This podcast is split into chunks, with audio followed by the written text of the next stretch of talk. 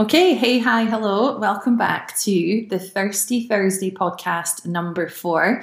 And once again, I am joined by someone who I've been really excited to meet for a little while. And um, there's been a bit of mutual appreciation on Instagram for a couple of years now, and she actually is the original OG MBPT, long before I was. um, so a big welcome to you, Morgan Bruce. Thank you. How Hello. you? Good. It's good to be here. Oh, thank and you so it's weird much. actually when you mention like because we have just been like Yeah, tagging each other's stories. absolutely. Sending little love heart eyes, little flames for the last couple of years. That's we it. live so close and yeah. and this is the first time that we've Yes. met. Yeah, the old gift to each Yeah, other across uh, Yeah. across social media. so it's lovely to meet you. And I think I first um, came across you when you were just moving back to Elgin because you'd been in um, Marbella for a long time Nice. doing beach camps, and I followed you from then. And I was like, oh my god, you are absolutely living the dream. So how was I that? was. You was, you were, and now you're living a different dream. a different dream, a different dream now. But yeah, Marbella was incredible. what brought you um, there, or how did you end up there? Uh, really cheap flight Okay. from Glasgow. So I was working for David Lloyd at the time, and basically they take a, such a huge cut from personal trainers, as do most gyms. And I just got so sick of it, and I went on Skyscanner one day after a breakup, and As you, as you do. I was like, where am I going to go on holiday? And there was a one way flight, Ryanair, as you can imagine. The way back was too expensive. So this one way flight was like 24, 26 pounds, something like that, Mhm. to Malaga. And I was like, what's in Malaga? What's near Malaga? And I zoomed in, seen Marbella, and I was like, ah, stuff it, let's book it. And yeah, I Oh my went God, that's and amazing. used like the rest of my holidays basically to finish up work and moved to Spain. awesome. How long were you there for? Um, just shy of two years. It was like two Christmases. But um, yeah, my dad ended up having an old school friend out there and messaged him to be like, my daughter's thinking of coming out. Mhm. Have do you know anyone that's got like rentals or anything? And they actually had a spare room. So thank you, Julia and Gav, Amazing. for housing me for a few months um, until I got myself sorted. So yeah, it was really good. That's incredible. And Yeah. so that's when I first started following you Yeah. um, on Instagram. And I was just like, that just looks like so much fun doing the, the beach boot camps and just living your best it life. was. It was. Um, and I also saw, or that's how I learned, that you used to compete in bikini competitions. Can Yeah. you talk a little bit about that? we can. Totally not something I look to promote now Mhm. because, but it was so fun. Like, I definitely think for younger girls kind of coming into their own and finding that confidence, it really helped me. Mhm. So I absolutely loved it. I mean, Um, you looked fucking phenomenal. It was, thank you. that, that gold bikini, wow, Oh my you god, look I've so. I've so got it. I Oh, held it up, yeah. I held up to Aurora the other day. I was like, "This is mummy's." And she's like, "Nope, nope." You're going to be reading that anytime soon on, I'd uh, love on fin- to. Findhorn Beach? Would love to, but it's far too expensive. Yeah, I know you don't want to get that shit wet. I tried to um tried to sell it on, and then uh, you just don't get that same money back. And I was like, Yeah. you know what, I'm keeping it because one day I have thought, I'm like, maybe one day Mhm, I'll prove that you know mums can get into that shape, but mhm. it's such an unhealthy process. Yeah. So what what But- I know about sort of bikini competitions, and and yours was a natural one. Yeah. Obviously, there is other ones where people are using things to um to assist their journey and assist their performance.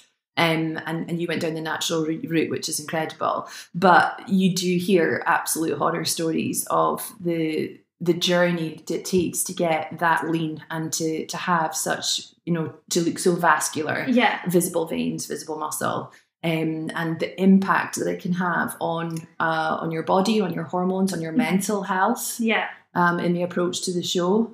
Um, Yeah, there is quite a dark so- side to it, isn't there? Yeah, I think the mental side, when I look back and see my body and how it looked, I'm like, holy shit, I looked like amazing. Yeah, you but did. at the time, I would stand in front of like mirrors and pinch like skin, and I'm like, look at it, and think it's it was skin, but I would like think, oh, that's fat because the other girls and you were. It's such a community, the bodybuilding world that once you're in it, you're absorbed. Like everything Right. around you is bodybuilding, and Right. Especially with social media, like I was so hard on myself Mhm. and didn't like enjoy the process in that sense as much as I probably should have. I just kept looking like to be leaner and leaner and leaner. Yeah. Um, so yeah, I think that side is the hard bit. But um, if you have the right people around you, you know, and they keep you know lifting you up, that really helps. Mhm. Um, which I did at the time, which was good. Mhm. But um, yeah, there's a whole process. I mean, it's you're practically starving yourself for Yeah. eight to twelve weeks, and then on the day you're eating jelly babies and just like filling up on sugar so that Mhm. your muscles, you know, kind of like fill up. And it was just such a weird, unhealthy process for something that's supposed to show the perfect, not perfect body, you know? yeah, yeah. it's such a weird process, you know, whereas if you just eat healthy and live healthy, and feel good. you can feel good and look Yeah. good. And when you feel good, you do look good. Yeah. Um but yeah, definitely and like your skin, my skin was dry, my hair was dry, my hair was split, like I would have breakouts, like everything was out of balance. Mhm. Um and I was only 18, 19. Yeah. And you think like my periods were so up and down. I was and- just about to say Yeah. quite a common, not just for, for, for bikini competitors, Yeah. but for anyone that does a super low calorie Mhm. diet. Um, that is a really big worry that your hormones can be completely fucked because Yeah. of it because your periods stop. Because essentially, when you're in calorie deficit, your body is looking to stop doing the things that it requires energy for. And one of Mhm. those things that uses a lot of energy every month is menstruating. Yeah, So if your body doesn't deem that as an essential process, it'll just stop doing it. exactly. And this is why people that crash diet or go into a very, very low daily calorie intake can can lose their periods, Mm-hmm. and then this can have future implications when they're trying to start a family. And Yeah. yeah, that's uh, it is a huge worry, and, Yeah. it, and it literally is all for that one day, that one Yeah. day of that competition. One day. I mean, I planned mine, so my competition was the week after I had a holiday in Ibiza. So I looked great in Ibiza at the same time. Damn, those pics on socials would have been amazing. I was like, yes, I will be in Ibiza and I'll be in that shape and it will all be perfect. Yeah, Um, but yeah, for generally speaking, you're one day Mhm. to then go and eat, like binge eat to the point I was sick. Okay. Like it was. I don't know if you've seen my post about Nutella the other yeah, last week. yeah. Oh my god! So my It's an Nutella obsession. like craving, I think, really hit around my bikini competitions because it was like my sweet treat. I would have like a little teaspoon here and there.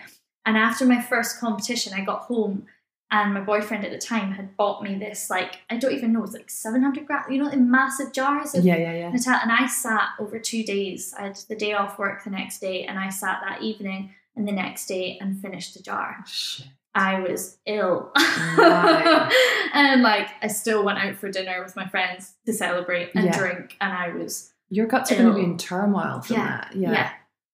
Well, and it is. It's like um, you want to give yourself that reward for having Yeah. gone so long without enjoying those big amounts of that large amounts of sugar and large amount of you know carbohydrates, and then you go and reward yourself, and you just feel utterly dog for it for it days was afterwards. really grim. And you think like I think the industry is getting a lot better now that there will be coaches out there that can bring you out the other side. Mhm. Um but there's there really wasn't much support there in terms of coming out that other side. Mm-hmm. And a lot of the girls that I competed with on social media, um, I would see in still now, there's a girl I follow that I competed with and she is still now like having such a terrible time with food. And I mean that was 2017, 18 Gosh, we competed. Um it was it was 2018. 18 I've done thank my- you I've done my homework. um, and she has like she's now quite openly talks about her really bad relationship with food and eating Mhm. disorders that she's gone on to have off the back of competing and Mhm. um, I think I'm quite lucky that I was able to come away from it and go yeah done with that tick the box on with my life yeah, but there's a lot of people that just didn't have that support to do yeah, such a thing yeah. It's like um, it's almost like coming out of a reality show, isn't it? Like you're Yeah. going to do Big Brother or Love Yeah. Island, and your mental health is absolutely scarred, and then it's like, oh, show's over, see you, bye. Bye. and then and then it's like, what the fuck do I do now? Like Yeah. I was living in this bubble with these Mhm. people, having you know the, everything done for me, and now all of a sudden I just my head's fucked. What do I do with my life? Mhm. Um, yeah, so I think that aftercare would be very very important, especially at the age of eighteen. Like Yeah. that's you're young, you're a baby, yeah um, and then having to process all that. Were your parents worried about you? Did anyone show any like concern because they were worried about behaviours or the, No. the effort that it took to get there, Um, the sacrifice? I don't think so. Like my mum and dad were like really proud, and they were totally behind me, and they came down to my the finals, and they were really supportive. I Mhm. think my dad has had training with my mum being hangry like through the years, so he was just like, "Oh, Morgan's hungry Feed her, let's feed her. yeah. and um, it was, I think for them, they were quite glad that I didn't live at home during that time because Mhm. I was down in Glasgow. Um, I was away from them. I was in my own little bubble. Mhm. Um, had the other coaches at the gym I worked in, my college friends at the time. Like I had that circle of support down there. yeah. I think the hardest part was being newly 18, like group of college kids. You know, like I was still in student accommodation and all of them were drinking and all of them were going God. out. And I would go on nights out and just have like soda and lime or vodka and water, like Right. was one. Like vodka, water. Right. Ugh. I was thinking about it the other day. I was like, I think like if I had that now, I would vomit at the touch of it on Yeah, my yeah. mouth. So yeah, I would have like vodka water and then walking home they would all go for a kebab and I would maybe go home and have rice cakes. And you're like, What an existence. Yeah. Yeah. Yeah. 18, woohoo! I mean, like, good for you for being so dedicated, but Oh, you're giving yourself the extra challenge of having been surrounded by Yeah. that temptation and still having Yeah. to be blinkers on and headstrong. Yeah. So that takes some determination. was, yeah, yeah. It was, Would you do it again? I don't know. Like I actually thought about it, and I put, I did put up a story. I think the end of last year, and I was like, should I do this again? Yes or no? And most people said yes. A lot of them guys, and I'm like, yeah, bloody typical because I Mhm. look the way I look. Like, Yeah. whereas a lot of my friends are like, don't do it to yourself again. Mhm. Like, just don't. I would love to try and get into that shape without the damage that I've done. Mm-hmm. So, like, to try and prove that you can get there in a healthier way Yeah. whether that's possible because obviously it doesn't seem to be done like everyone does the hardcore crash dieting and Chicken and spinach out of a Chicken. Tupperware, yeah box. like that's not fun like I can't Yeah. even really stomach chicken anymore I'm like "Oh," it. unless it's in breadcrumbs and or thinking egg whites. spicy mayo Egg whites and Tabasco. Oh, like, God, yeah, yeah. I mean, yeah I just I don't know I couldn't do that kind of diet again so I would love to try and do it in a healthier way but Mhm. when the time's right yeah, yeah, because you're busy and you have a wee one, I do uh, Aurora. I came back from Spain, said I was going to come back and um, save up and move to Bali. That was going to be my next move after COVID. Wow. COVID happened, Where did you spend COVID? and uh, half of it in Spain, and then as soon as the border opened, I flew back. Okay. Um, and left my poor flatmate crying. She's like, You can't leave me. All alone. Oh, I'm sorry. I really have to get out of I'm here. out. we don't have a balcony. I can't. I can't cope. So um, I'm tapping out. yeah, Spain was awful. You just couldn't go anywhere. Like Yeah. at least here you had your hour and you could, Mhm. you know, it's open. Everyone could do things. You could go to the beach, and so I moved home um to be at my mum and dad's, Right. which was good.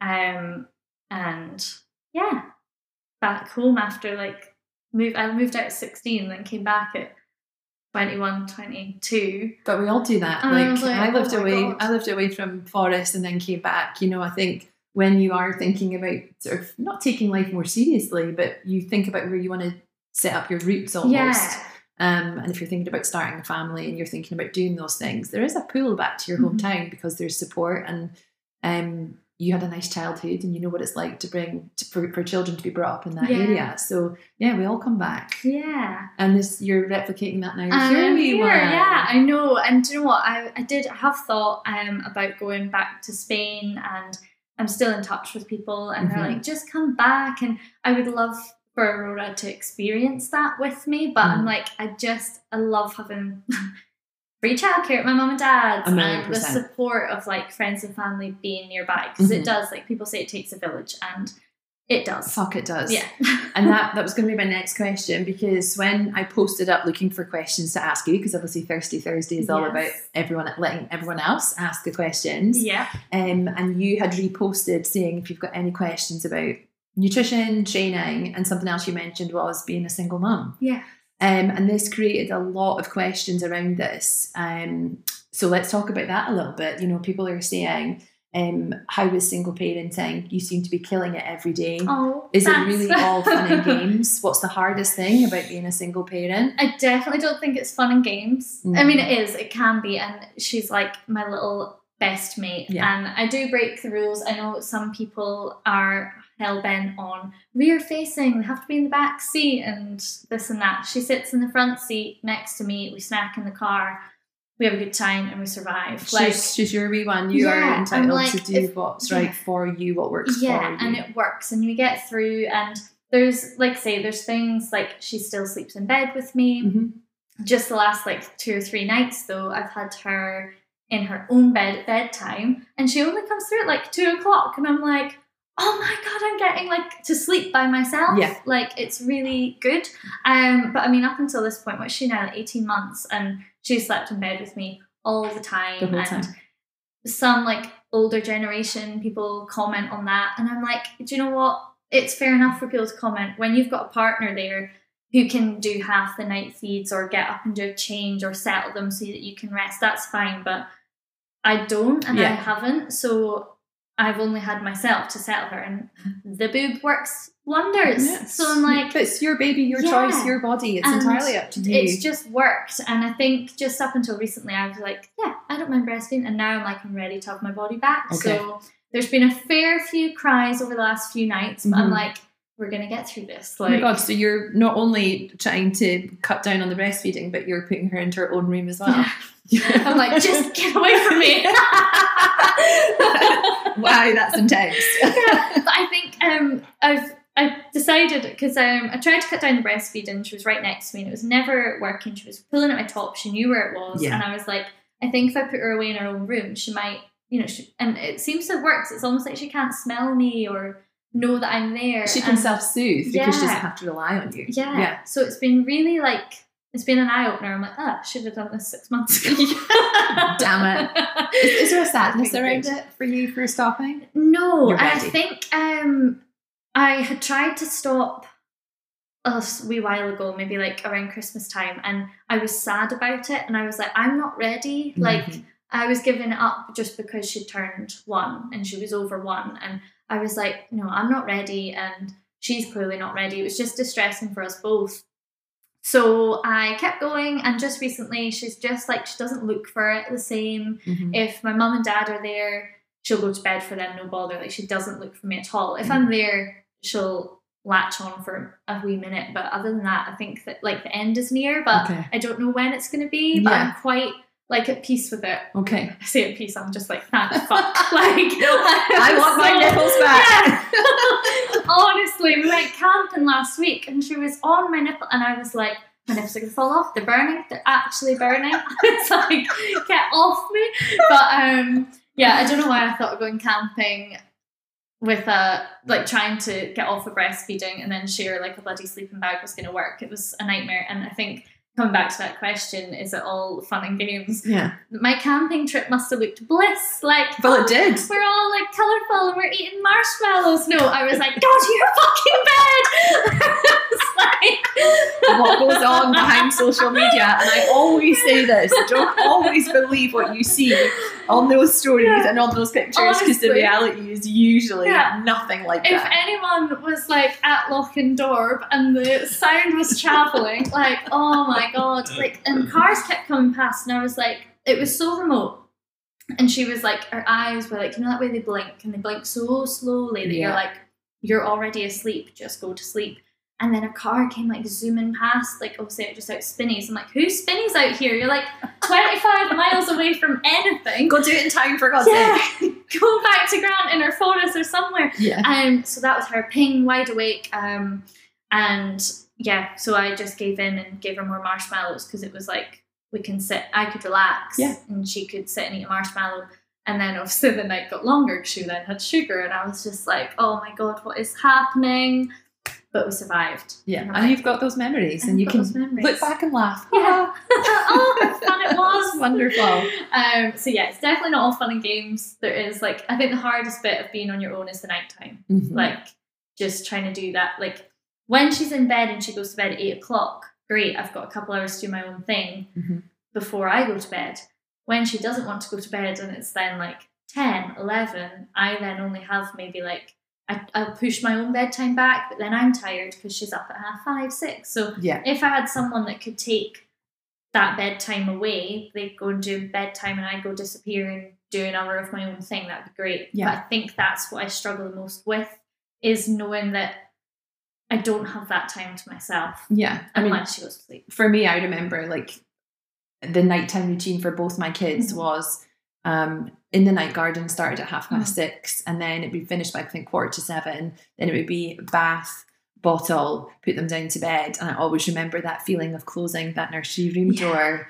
Putting my head behind, like behind me, leaning on the door, and going, "Thank fuck!" Like you've got to, because those last few hours in the day, from about four o'clock, Yeah. those kids can turn into terrorists. Yes. Those little babies, yes, I and can. they are they can give you a hard time Mhm. and you know it's tough Yeah. so by the time you close that bedroom door it's like oh my god thank god and you'd find yourself getting excited about going to eat a dinner on your own Yeah. and just having that time for Yeah. you and just being able to breathe then even like trying to like rock her to sleep and like if Mm. I was getting like like say excited or like even stressed like go to sleep go to sleep my heart picks up. And then it's like she can tell my heart's picking up. But she might be able to like Yeah. they can feed off your like, anxiety and you know. Calm down. So then I find myself breathing deeply just to try and stay calm so that she just goes. Mhm. um so yeah like say the last couple nights have been bliss. Okay. I'm like oh my god You feel like actually you've turned a corner. Yeah yeah you get some time for you back. next bit now. And that's something that we promote isn't it? Mhm. you know we're both personal trainers and we look after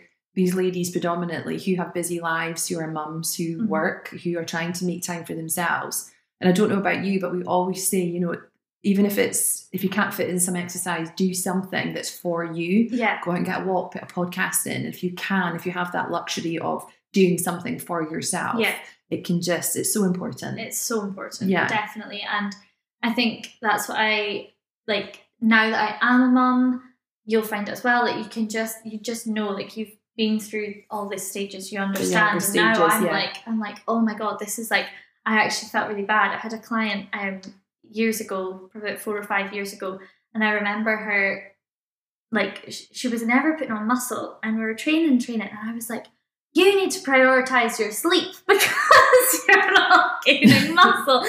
she had two kids under five, and I was like, oh my god. she was probably to- like you dick you idiot, like you young, stupid, like yeah, just honestly. And um, I've since reached out to her and been like, I am so, So sorry. sorry. What a fucking idiot.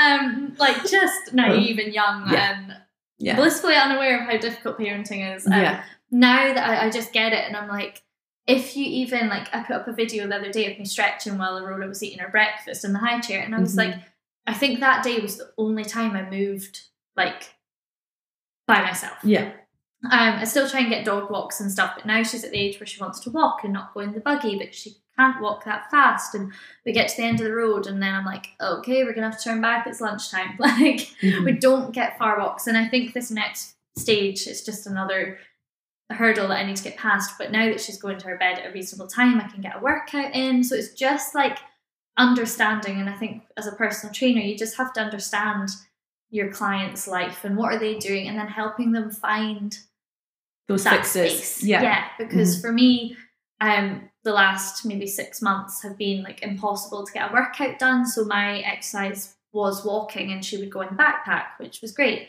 She's now outgrown the backpack and won't. So I can't walk. I'm not getting the same cardio, and I definitely noticed my body shape changing. So I'm like, right, what next? I'm gonna Mhm. have to get in the basement and do some gym workouts and Mhm. I'm doing a lot more workouts than I have in the last year now, um, which feels great. But my body shape's changing again, Mhm. and I'm like, ah. and is that what you want is it changing in a favorable way because you're doing more I'm strength starting to look stronger again, which I thought I wanted, but now I'm like, oh, I actually quite liked being just like that, the shape I was when I was doing all my walking, because I had like, I just looked a lot slimmer than I have in leaner. the last few years. Mhm. Um, but the way my body's going, I know it's not, you know, I'm not ever to not be happy, but Mhm. it's just coming to terms with how I look now. yeah Um, And because the the way that you're training just now is has to be around your child. yeah. Because you're and I'm like, it's just another phase. And then in a couple of years, when she's off to school, I'll be able to get back to hiking and, you know, do whatever training I like. And yeah. whatever way my body shape goes next, then Mhm. it's up to whatever Aurora does. It's all part of the journey, isn't Yeah, it? It is. And if you don't have, it's like you say, you're not competing for anything. Yeah. It's about living and training around feeling well Yes. and happy. Yeah, exactly. Um, and you can essentially be that way at Yeah. any shape. yeah.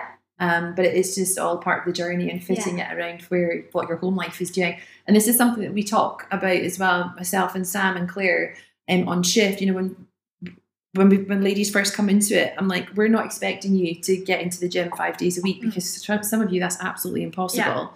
And we have to meet you where you're at. So if you weren't doing any workouts last week and this week you manage one, that's a fucking huge win Great. because yeah. it's more than you were doing previously and you, you know you might find it that it becomes a little bit easier to incorporate it in your day because you realize it doesn't it's not going to take as much time as you thought kids can be occupied you know you had aurora in her high chair Yeah. sitting eating her Yeah. dinner while you were stretching and and one of the other questions was um, how do you juggle being a single mom with your own health and fitness goals so that probably ties that in you know you just have to make time Yeah. Make time for it. when you can and do what you can and yeah like especially like food i think now that she's eating obviously like full meals i'm able to like play with food a bit more and um yeah i find myself like my own diet's getting a little bit better um because for a long time i was just cooking for myself Mhm. and then throwing together like a baby meal. Um, and a lot of the time it was like homemade chips.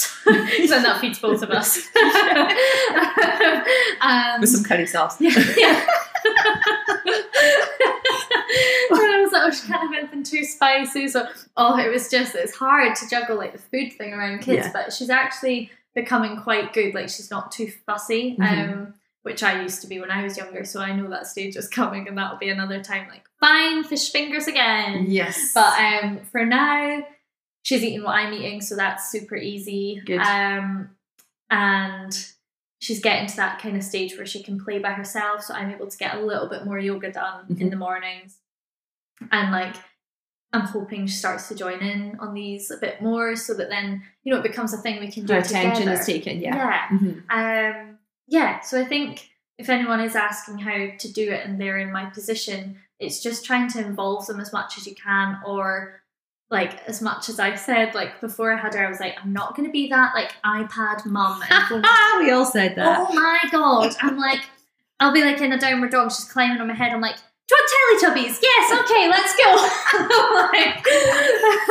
Yeah. I've got to 18 months. She's 18 months now, and I still don't have a TV in my house Wow. but I am so close. I'm like, okay, we're gonna have to get a TV. Yeah. And she broke my laptop the other day, so um, yeah, my online yoga last night. My mum had to come over with her laptop. oh, bless you. Um, behind the scenes, it was chaos. It was not calm before it started. Mhm.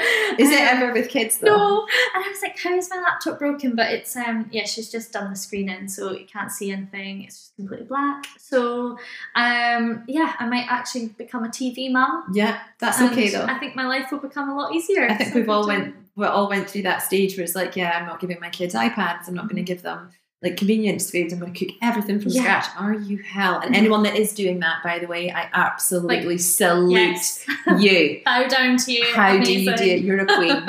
Um, but yeah, sometimes you do just need to do these things Yeah. to to make your life a little bit easier and to get that time for yourself. Absolutely. Um, So anyone, you know, the person that submitted that, how do you find the time? And I think it is also like you would find the time to get your hair done, right? yes. You Yeah. would find the time to do a doctor's appointment. You have found the time to be on Instagram to send that question. There we go. okay. Yes. So we're finding the time. Like, yes. And um, my mum, bless her, like she's amazing. She does listen to this. I'm not slagging you off, mum, but she is so bad at procrastinating. Like okay. she will want. She'll, she's got her own business, and she'll want to be like, "Oh, look at this person. They've posted that. I should be posting that." And I'm like.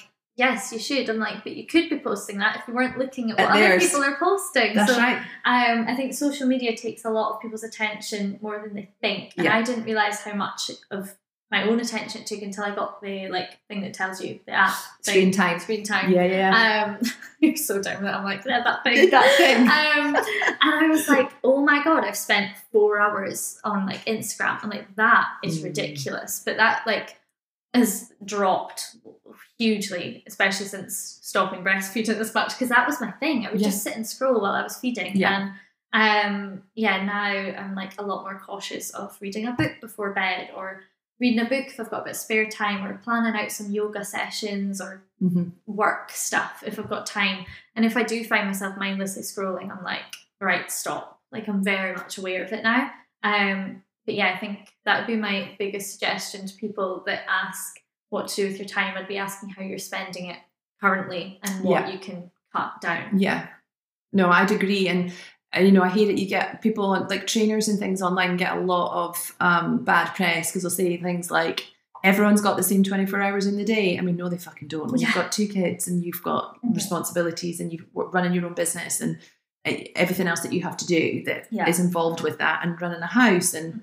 Everything that you have to do day to day. No, not everyone has the same Mhm. 24 hours in a day, but everyone has choices what they can do with their time. Yes. Um, and yeah, and it's just all about prioritizing.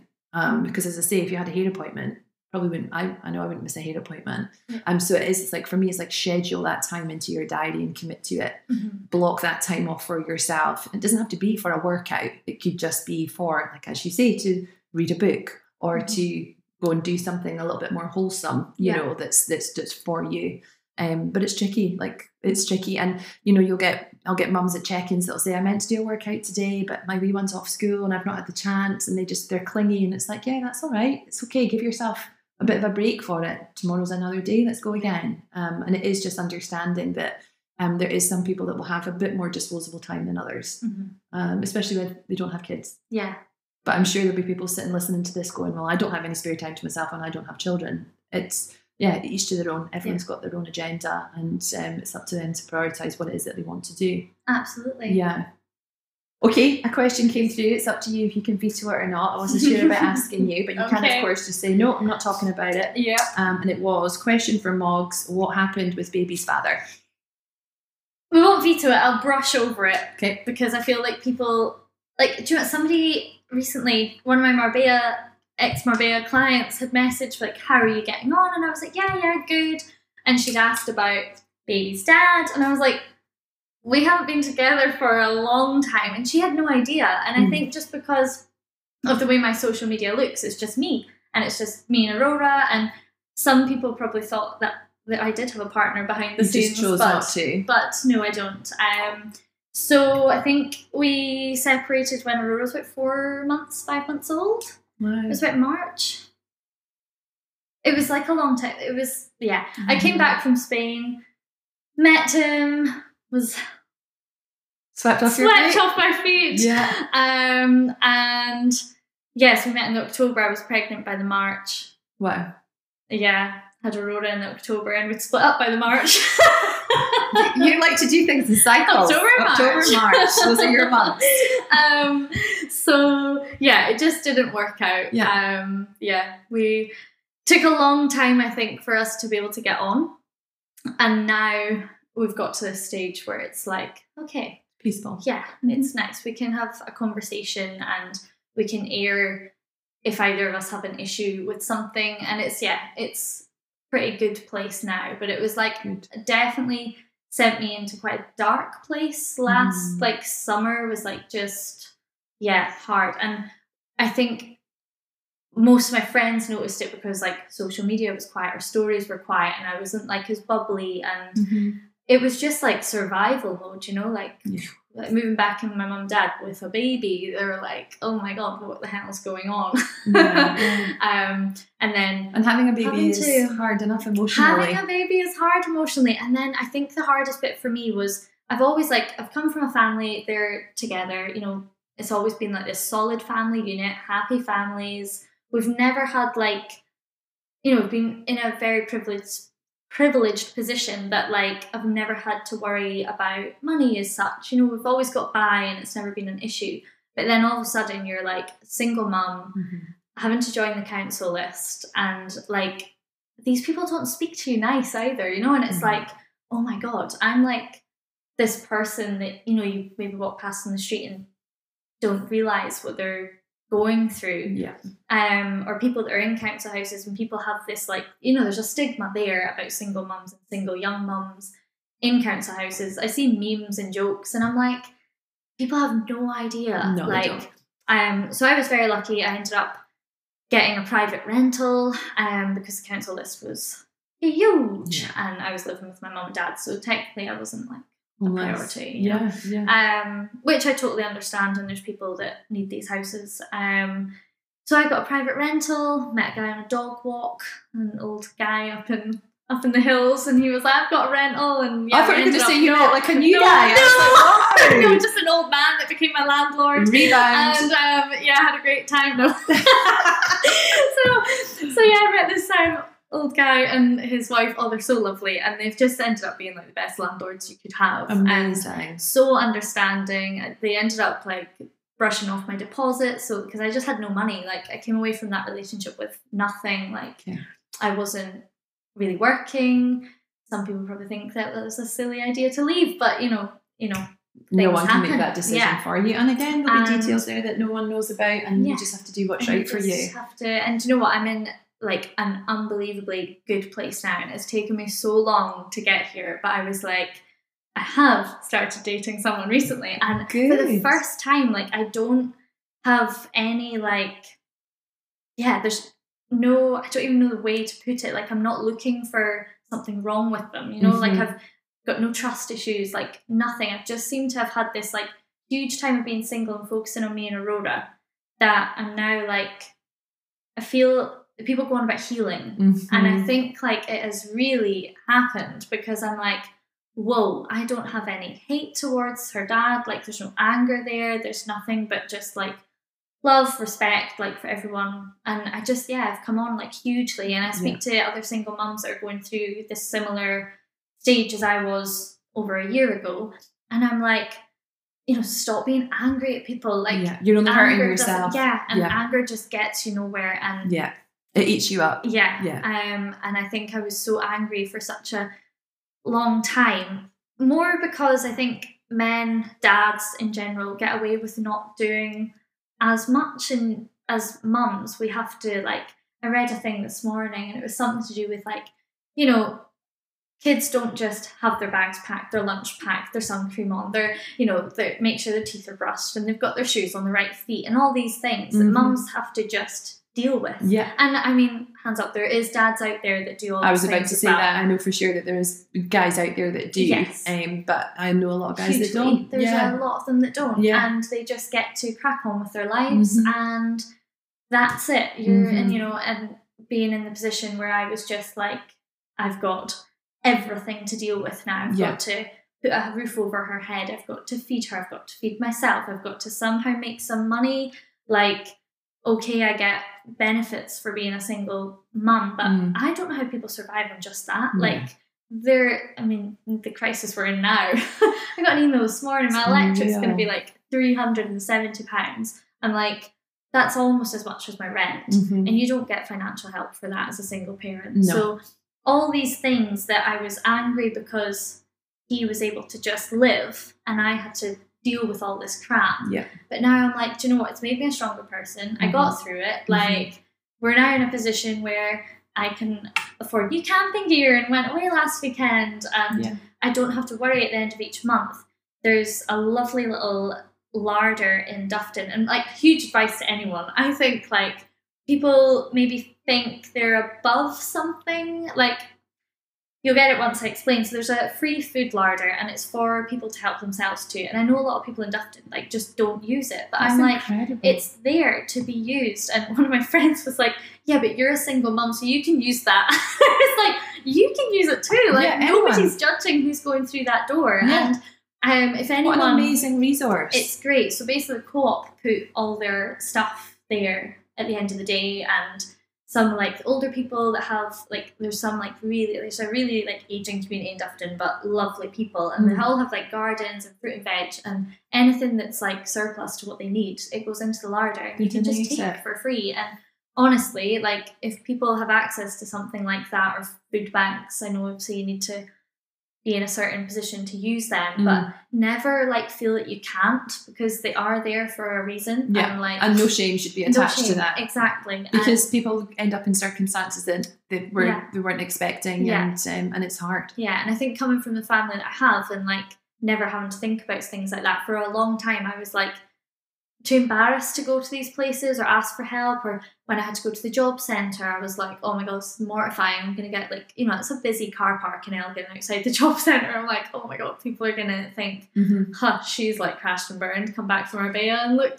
Yeah, but do you think that's part of your healing as well? Is that Yeah. not caring what people think? Yeah, you're then- in your situation and you're doing everything that you can to survive and and make your situation better for yourself. Yeah, no and- one can criticize that. Yeah, and I think recently I had to go in again because they like you go in for reviews, and I actually just walked in, my head held high, so I was like, do you know what? I'm Yeah. proud. I'm Yeah. like here to tell them that I'm in a decent situation now. Yeah. Like I'm not going in with my hood up like I did the first time. Yeah, that's what that's You a, know? what a turnaround. That's Yeah. amazing. really good. Good for Um, you. So I yeah, wish I hope lots of other mums in the same situation could find that bravery and could find that resolve because as you say when you're trying to get over something and you're you know recovering from trauma or from a dark place as you've said it can be really difficult Yeah. to see light at the end of Yeah. it um and I've always seen you as just such a positive person I mean when you walked in today like you you do just have like this cheeriness and this glow like this happiness around you and it's quite contagious I find Yeah. myself just sitting grinning just chatting with you and engaging with Yeah. you because that's who you are as a person yeah, and to know that you've not always felt like that or you've gone through those Yeah. that time um it's just a wonderful thing so it shows that you have had to work really hard Yeah. to turn that around and you definitely have i mean Yeah. yeah, that's Thanks. that's amazing look at you just bossing yeah. And I know like I have a long way to go, but I actually I was speaking to somebody about this the other day and they were like, Oh, um somebody I know is buying a house and we're like the same age and um my friend was like, Oh, have you like started saving? And I was like, There's just no way in Yeah. hell. Like I have just got to the point where I don't have to like use loans and overdrafts. I'm like in a Right. healthy position now where I'm like not in any debt. Mhm. I'm still receiving obviously child benefits and stuff for being a single parent, but I'm in a position now that I'm like happy and I'm surviving and I'm getting, you know, You're- in fact, more than surviving, I'm thriving now. yeah, you're winning you're absolutely winning, yeah And um, yeah, so I think to then start to bother myself with thinking about saving for a house would just knock me down a few pegs. And I'm like, no, I'm not ready for that. I think once Aurora's into school, I can then start to think, okay, I've got more time. I can work more now. I can do this. But I'm just um, way past the point of caring what anyone else is doing and just focusing on where my journey is. Yeah. And if I'm renting that house in Dufftown for the next five years, so be it. Like, Yeah. they say comparison is the thief of joy if you It's a good start when you start looking at other people's positions or other people Yeah. and, and again we come back to this whole thing of posting on instagram and people only post the highlights Yeah. so you get easy to get dragged into thinking they've got it all they've got it all Yeah. sewn up their life is amazing no it's not who the hell you know it takes a very brave person to actually show up and and you know guts and all Yeah. and share these sorts of things Mhm. that you've been in a dark place or things aren't so rosy so Yeah. thank you for that honesty but it is it's when you start comparing yourself to other people um you can just make you feel worse about yourself just look inward and see where you're at and appreciate everything that you have Yeah. And it just turns it around doesn't Good it. You could do meditation with that. Yeah. Really like thanks. I'm like, Was it? Is that all right normally i swear a lot Cool. so well this takes us on to someone asked what's been your greatest achievement and what's been your biggest failure so hmm. do you feel that the way that you've pulled yourself out of that situation and turned things around for yourself and you felt like you were in a dark place do you feel like that could be one of your biggest achievements yeah, I would definitely say like just surviving a year of single parenting is like a huge achievement, and Yeah. I'm like, whoa, like I did that. Um, high fives and virtual hugs to all the women out there going through the same Yes, Yeah. hundred percent. Yeah. Like a whole new respect for all. I mean, I had a huge new respect for my own mum when I became a mum, and now as like a single mum, I'm like, oh Mm. my god, anyone that's like got partners that work a lot or Yeah. work away, like an- anything. I'm like just mums that are bossing it. I'm like, Yeah. amazing. yeah Um, Yes, is it, is it other mums like they've got partners that work away for weeks at a Yeah. time, people that work offshore, Yeah. people that work, you know, abroad Yeah. um, and are only there sort of small amounts of the Mhm. year in total. And as you touched on there, like with mums, it's you that has to make sure that they've got the sun cream on and that they've got their backpack with the right school stuff and not only the the physical jobs that involved in getting the kids out the door in the morning, but it's also knowing if your kid's upset, what's going to comfort them. Yeah. You know, if if they what's their what they're going to feel most proud about. How can you mm-hmm. compliment your child? Yeah. You're so in tune with these little people that you're mm-hmm. bringing up because you're the one that's Yeah. giving the care. So Aurora's going to her dad for her first overnight this weekend. right. And I have been so like panicky. And he's like, that's because you're the mum and you know, but he was like, she'll be fine. And I'm like, I know, but you need to make sure that she doesn't nap after three o'clock and that she doesn't eat this and she has to eat that and change her bum then Yeah. And I'm like, okay, Morgan, calm down. Like Yeah. I am being a mum now. Yeah. You know, like that, like But that's a big deal for you yeah, that it's a she's big going deal. there Yeah. and that you're And I'm like, I there. know she'll be fine. Mhm. But it's just like if anything is out of routine, that'll knock me the next day. So I'm like, do not fuck this when up. she comes home. Right. Right. Okay. like- there's like, although it's a light routine, there is a routine there. Yeah, so- of course. Um, but yeah, it's quite funny. Um, although I do think like these mums that have partners that work away, I always say like to people, one of my friends, her partner works away maybe like six, seven weeks at a time, and she's like, "Oh, I can't complain because you do it all your all the time," and I'm like, "No, you can complain because you've got a man that comes back." And then your whole routine is fucked again. yeah, I'm like, at least I'm plain sailing all the time, or maybe not plain sailing, but I'm the same sailing all the time. Yeah. Um, but to have someone come back and leave and come back, that's like just as traumatic. Yeah, no, absolutely. routine. Yeah. because you you get used to things being a certain way, and then all of a sudden everything's upheaval. Yeah. Then you just get used to that, and then they go again. Yeah.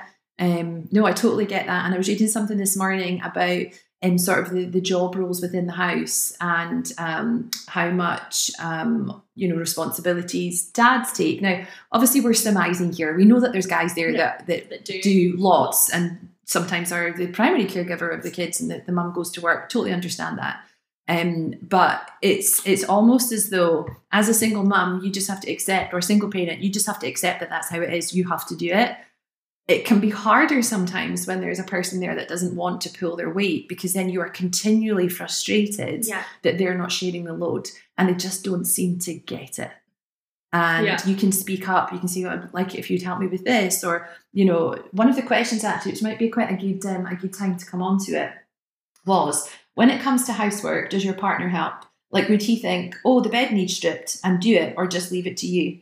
I feel like I'd be in the same bed sheets for months before he'd think it would need done. Is it normal for us women to carry the household uh, mental load? Oh, I mean, uh, well, I'm on my own, so Yeah. they do. But all, but, pre- previously, previously, I would do everything. Yeah. Yeah.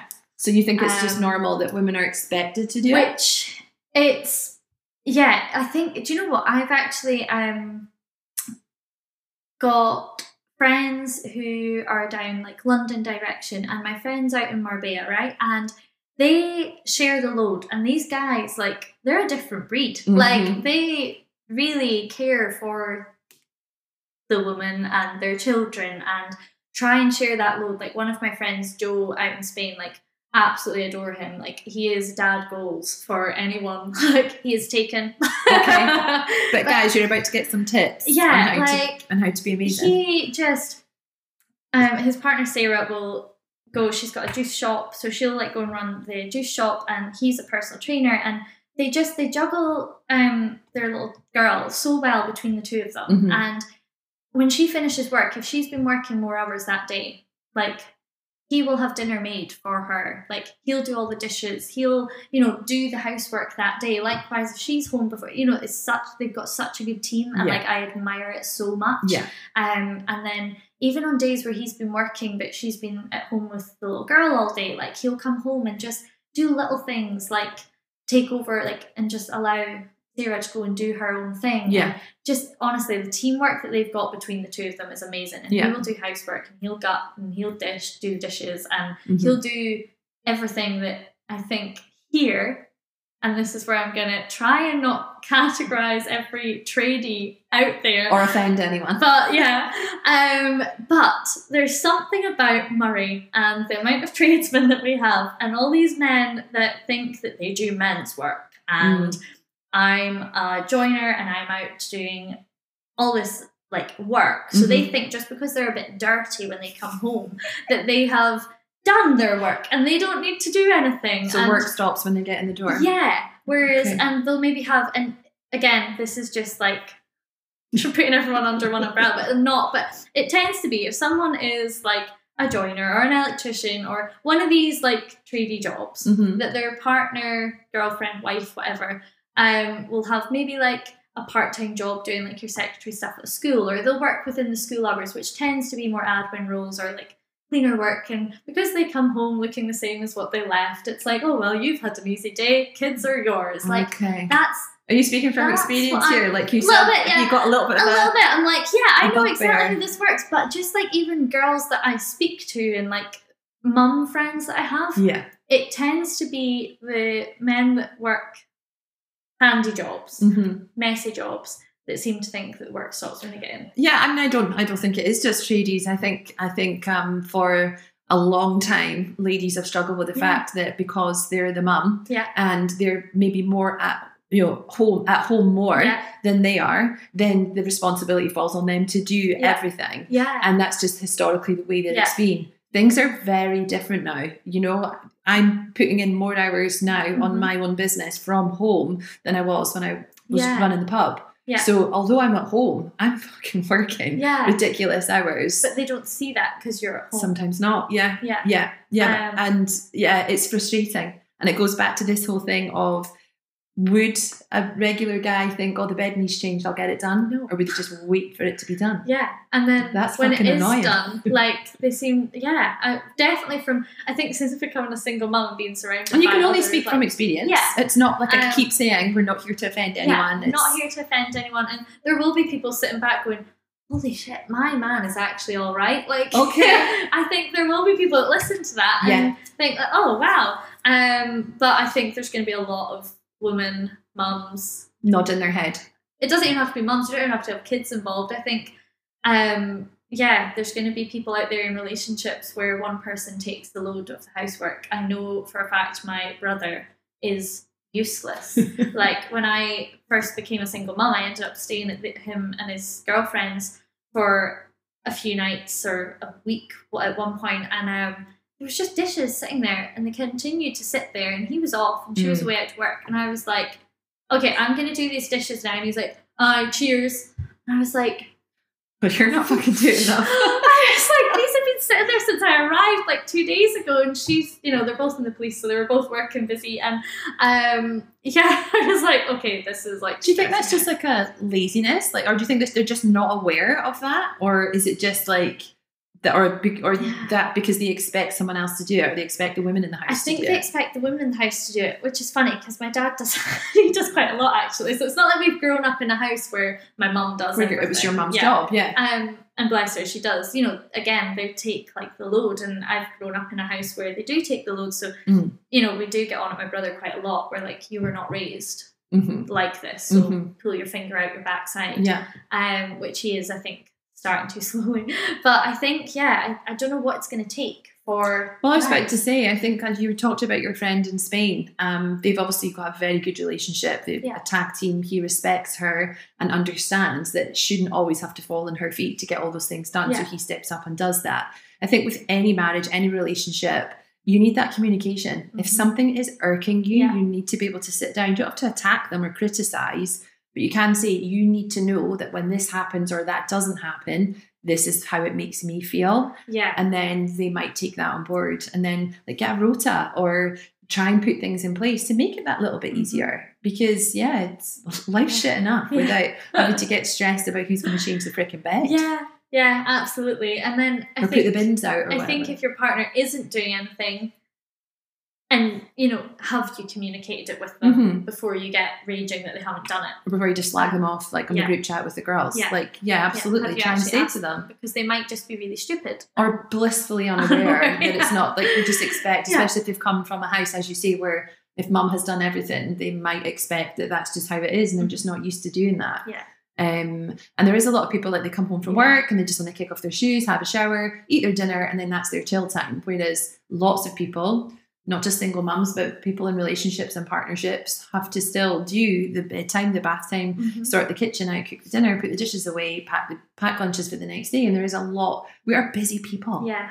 You know, Yeah. life is non-stop. Yeah. And we should also say, I'm sure there is women out there that are quite happy to do all these things. And there is Yeah. that kind of traditional, I know there is a lot of mums and women that are quite happy, or maybe have that if you don't have kids yet, they maybe have this like dream of being like the housewife that does Yeah. everything and they're quite happy to do You that. maybe thrive on that Yeah. role, like that, priv- Yeah. that the, the, the caregiver. yeah. Yeah. And I think some people really suit that role. Yeah. But that's just not me. Yeah, no, I get that. Yeah, and I think there does have to be a balance, and you have to both be of an understanding of, okay, this is what's going to happen, or this is maybe how we could get better at this. And it's all about communication. It's all about sitting down and just having a conversation and letting each other air how they're feeling, um, and, and taking it from there. I think, right? Yeah, definitely. Um, so I kind of skipped about questions there. We talked about what's your biggest achievement and what's your biggest failure. failure i don't know i don't think like i know it's like so cliche but there's nothing that i regret or Mm. like yeah i don't feel like i've ever failed i always like anything that i've done i will do my best Mm-hmm. to do that Mm-hmm. um so in terms of failure i can't think of one Uh, it's Um, like you say, like you can if you can take a lesson from anything, whether it's the most heartbreaking scenario in your life, you can learn from that, yeah and some good can come of that. Like you'll never allow that to happen again, or put yourself in that situation. That's a lesson learned. yeah So it shouldn't necessarily be seen as a failure. That should be a win because Yeah. you'll never go through that again. yeah and i think um i journal a lot i haven't been recently but i did Right. and i think that's what got me through a lot of like it made me like really look into the way i reacted to things and Mm. and like you say everything so far that i've done that could maybe be seen as a failure would be something that i've then learned from Mm-hmm. um so i can't think something that i would use no That's great. I can't answer that question. That's a positive. I don't positive fail. outcome. of it. I don't fail. I'm, I'm a winner. But that's a great way to look at it. It'd be Yeah. great if, if lots of other people could see it like that as well, rather than um, you know, my job's not going well or I'm not happy in my marriage or Mhm. X, Y, and Z. How can you learn from that? How can you change that Yeah. situation for yourself? Firmly believe everyone has got the power within themselves to change a situation for the better. yeah Um, you know, regardless of what that is, you could just be making some small changes day to Yeah. day, um, or speaking out or having the confidence There to was, speak um, up for yourself. Like I don't know why this just came into my head, but you'll find it funny. Um, when I was with Aurora's dad, he wanted the like um, I was making a chili and I used to do like chunky veg, Right. whereas he preferred it like fine. So Right. there was one day I was like, I'm gonna make him a chili and he is gonna love it because I'm gonna finally like chop these onions. Yeah. They didn't go as finely chopped as I planned, so I chucked everything in the blender, mince included. and I made this chili, like and I was food. so proud of it. and he came in, and I was like, "Voila!" Housewife of the year. That's was hilarious. split up to bed. Did he broken up over the chili? And he was like, Did he Sorry. recognise? started spinning it in. And he was like, "What have you done to that?" And I was like, "I put it through the NutriBullet." Finally blended so we ended up going and buying tortilla chips because I was like, "Let's just dip it. Let's just Yeah. make it a mincy, meaty yeah, dip." mincy dip or nat- nat- nachos would be Do nice. Do not recommend putting mince in Yeah. the blender. But you know what? It is. It's things like that. Lesson. It's a lesson. It's not a failure. so that chili wasn't a failure. It was a lesson. You'll never do that again. There you go. But it is. It's little things like that that really do make someone in a relationship feel like they've been listened to, doesn't it? Like he'd mentioned that he doesn't like it with the chunky veg. But Yeah. you know what? I'm going to do something really nice today, and I'm going to do that. yeah. yeah, Yeah. I had the same conversation with someone recently about macaroni cheese, Mm. and they'd said they really hadn't had macaroni cheese in ages. You know what? I'm going to make macaroni cheese. And they sent me a message and said, You've no idea how much that meant to me, the fact that you had said that because I Yeah. had spoken about it. And it's like just nice little things, isn't it? Yeah. Make you feel listened to and make you feel appreciated and accepted. Absolutely. Yeah. So, so funny. it's all the little things. It's not Yeah. necessarily big grand gestures. No. It's these little things like remembering about the chunky veg Chunky veg. and not to NutriBullet yeah. What's your go-to breakfast? Oh, um, recently, what have I been having? Do you know what? I go through phases. I will have toast and avocado Mm. with chili sprinkles and salt, lots of salt. I love salty things. Oh my so, god, me yeah. too. Salty avocado and toast hits the spot every time. and nobody in Dufftown eats bloody avocados, so they're always free at the larder. Oh my god, winning! You know what? Everyone's going to Dufftown now for the three apples. Um, yeah, you don't have to prove your postcode either. So avocado toast is like just so quick and easy Yeah, and smash it up on a on a piece Yeah. of bread. Yeah. easy. Um, if I'm if I've got more time, I would definitely it's like peanut butter oats, whether they're overnight Mm. or they're made on the morning. I just love peanut butter and porridge Mm-hmm. all day. That doesn't Mhm. have to be breakfast. Like overnight oats can be stretched breakfast, lunch, dinner. Yeah, they can. Any time of day. yeah. What about yours? Um, I'm a fan of eggs. Like as you're saying, salty, and then the first thing I thought about was like a hard boiled egg with like heaps of salt on it. Um, on with some toast. Like I like dippy soldiers, like dippy dippy eggs. Um, same as you, avocado on toast. Um, dep- I think I kind of read that and I was like, what would I say? I think mood dependent. Yeah. I don't tend to eat breakfast during the week or around my workouts, Ah. which is bad advice because you should really be sort of fueling workouts. But I think the mornings are just so manic, and I usually do a workout about nine fifteen, so I don't really have time. But afterwards, I'll then go and eat something. Mexican eggs is a good one. Get some scrambled Ooh. eggs, put some chorizo, some Frank's Oh, hot sauce, Drooling. um, stick it in a wrap with some sour cream, bit of cheese, some spring onions, some jalapenos. That is, if I've got the time to make that, that's what that would be my Oh, ideal breakfast Nice. um, and maybe like some watermelon on the side. Yeah. Cover all the bases. Uh, someone has asked, do you not feel intimidated going to the gym by yourself? Your confidence is amazing. How do you do it? Was that for me or for you? I believe, I don't tend to go to the gym on my own, but wow. you post about you in the gym, so let's let's get you Um, to answer it. I just I just go. Yeah. just hold Just your head up and go. Yeah. Um, I actually have only just started going back to the gym. Mm. Um, I've had Fit Life and I've been paying for Fit Life for bloody ages, and I was like, right, I am Use going. it. Yeah. So um, Sunday when she's at her dad's, I go to the gym now and make a point of doing weights, doing of cardio, going for a sauna, going for a swim. I do everything on a Sunday. Bloody love it. Brilliant. So when people ask like, how do you find the time? I do it all on a Sunday, film it all on a Sunday, Yeah. and then I post it Monday to Friday. Get your money's worth. Get your money's worth on a Sunday. Yeah. Um, but yeah, I think going back recently, like I would say in the last within the last five six months, um, or even just this year, I've gone back into the gym, and the Mm. first time I went in, I actually felt really small, and I was like, "Oh, this is a weird feeling," because Mm. the whole gym community that I used to train with, this would have been pre-COVID, like when I lived here before, because Mm-hmm. when I moved back, it was COVID and the gyms weren't open. So the whole gym community and everyone that I knew has now they weren't there, or there was people that I kind of recognized, but a lot of them were like younger people, hmm and for some reason, sounds silly because they're younger and you should, like. But I felt more intimidated because I was like, I don't know any of these people hmm and it was just strange. Um, so I felt like I felt the need to just go and take the rack. I was like, I am proven. I have not been here for a while, but I train. No messing. I'm going straight for the most I'm going straight intimidating the part back. of this gym. Yeah, and just go and own it and look Yeah. like you know what you're doing. Yeah. Um, yeah. I think if you're not comfortable, like heading and hitting the weight section, what I did the other day, it was super busy, and there was like all these like you know massive guys that Mm. were taking up all the racks and the leg press and all like the big important you know hmm machines and I that sounds like I don't know what I'm talking about I'm not Machines. down I'm not down with the gym lingo anymore anyway I was lost your touch. I lost my touch I'm like yeah that thing deadlifts that one Yeah. um, I just was like, do you know what? I'll just go and grab. I grabbed two sets of dumbbells.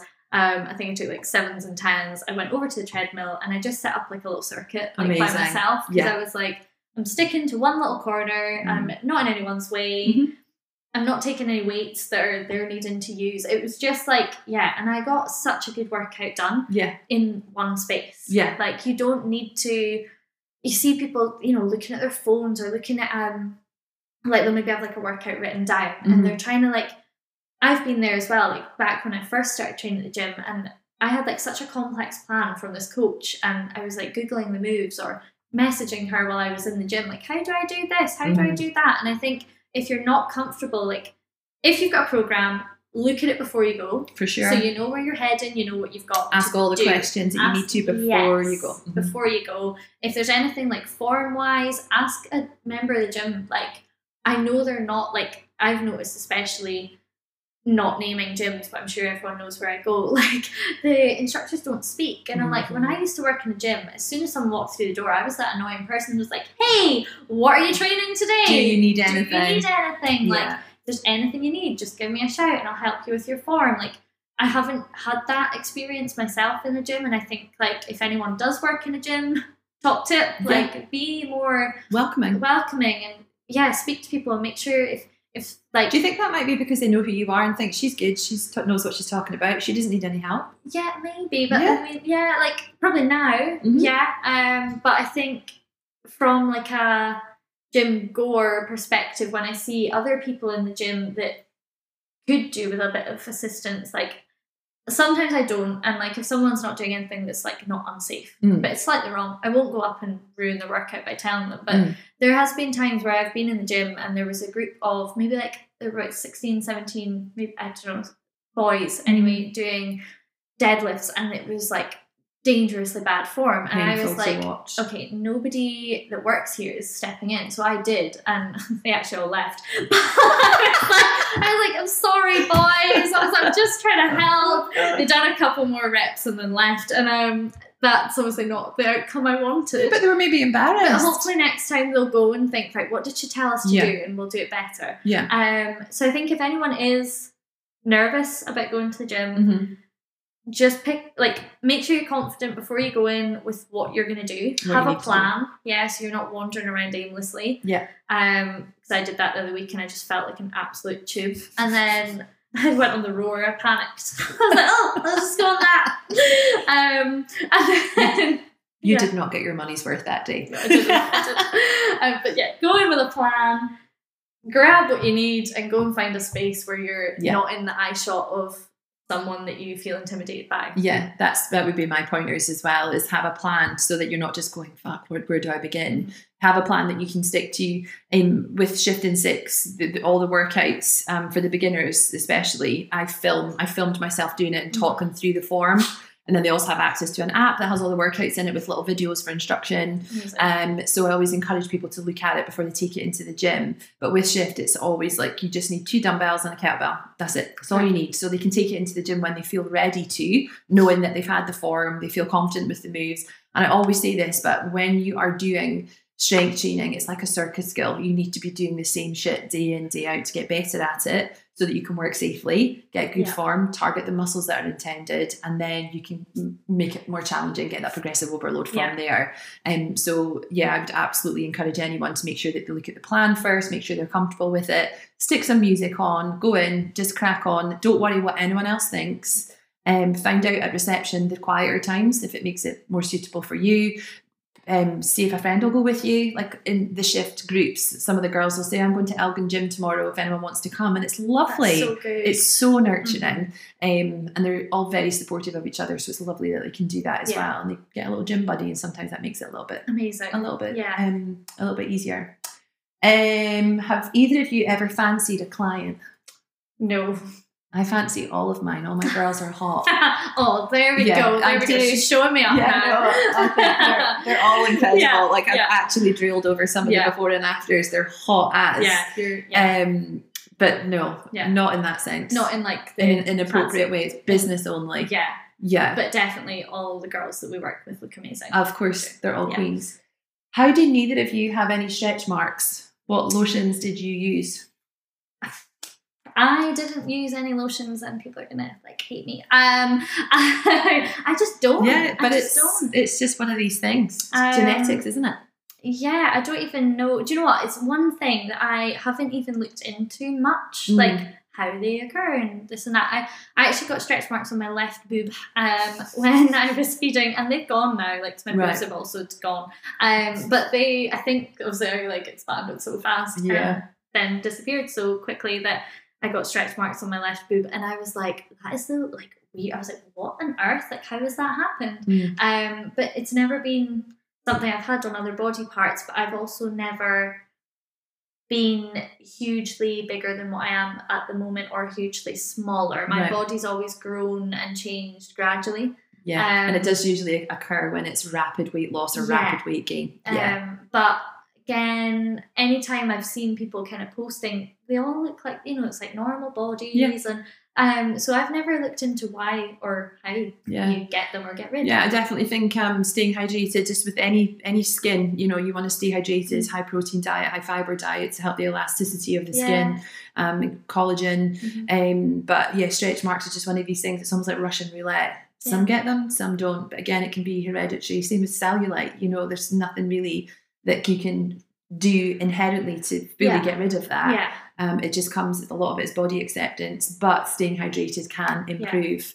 Um, the appearance cellulite is a um, good one to speak about because I was just the other day. Aurora has like cellulite on her bum, and my Mhm. mum was like, "Oh, look at that! It's so cute." And I was like, why do we find it so cute on babies Mm. and then shame ourselves for it? Mhm. Like, it's bizarre. And I find, like, I had um, pair of pink shorts on the other day, which I thought I looked bloody amazing in when I was standing front on. And then when I turned to, like, the side in a certain, it's all right, in a certain light, I was like, oh, I've got cellulite there. And I've never had cellulite before. And then next day, it was like, can't see it. Like, Mm. it wasn't there. And I'm like, that's so weird. Like, it just depends on the light you're standing in, Oh, how your God. body is that day. Absolutely. It's just incredible. The body's incredible, and I think stretch marks, cellulite, rolls, flat stomachs, Like- perky bums, whatever you have, just rock it. accept it, and Yeah. don't get don't try not to get too um, caught up in it or Yeah. else. This is the thing when people start to go on a journey they can quite often fixate on an area about themselves that they dislike. Yeah, so they don't get to see all the other incredible changes that are happening. People carry stubborn fat around their middle or on their legs or on their upper arms. And sometimes they can't recognize the other changes that are happening elsewhere because they're so fixated on that. And sometimes that's the last thing that'll change um, but it's funny talking about stretch marks. I have a tiny one on the side of my stomach from when I carried Leo. It didn't seem to didn't get any when I had Frankie, um, but I have got from um, sort of weight loss and then gain on my arse because I've been. This is Mhm. the year of building the glutes. Um, I have got stretch marks. I mean, my arse cheeks are like an ordnance survey map of the Cairngorms. And I remember being on holiday with the girls in Marbella in the summer, and uh, one of my girlfriends that I hadn't seen in a long time. Obviously, we're all there in bikinis, tits out, and all that. And she looked at my arse cheek. She was like, "Thank fuck you're normal," like that. because obviously I portray this Yeah. like I'm work out and I work hard and all the rest of it. And then she's like, "Thank fuck you're normal like the rest of us," because I had stretch marks on my arse. And uh, yeah, I think it is. It's just something that everyone's got, and Yeah. it's just to be there. yeah, it's just there. It's yeah, just it's just there. there. Although you know, I know it's difficult for some people to not get upset about appearance or or things, but just try not to Mhm. put your life on hold. Yeah, You know, don't not wear the shorts just because you think your legs are got stretch marks on Yeah. them or whatever. yeah, Fucking rock it. exactly. Like, yeah, I have the palest legs on the planet. Like, they took it took.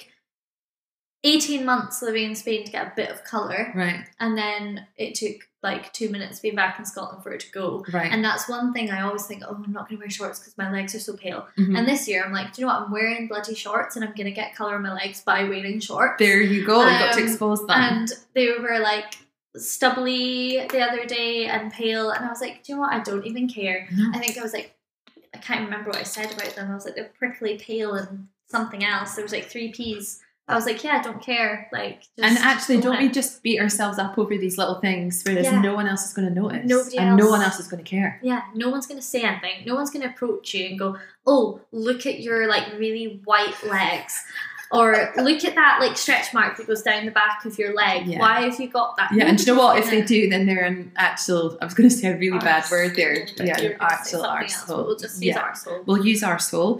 Um, if they do comment like that, then they're an arsehole. Yeah. And do you actually want to speak to them anymore? That would be my way of dealing with it. Um, what's people's attitudes like when you explain what you do? Uh, I'm assuming they're talking about PT. I'm thinking PT. Or what do we do? What else do you do? Do you have anything else? Plenty.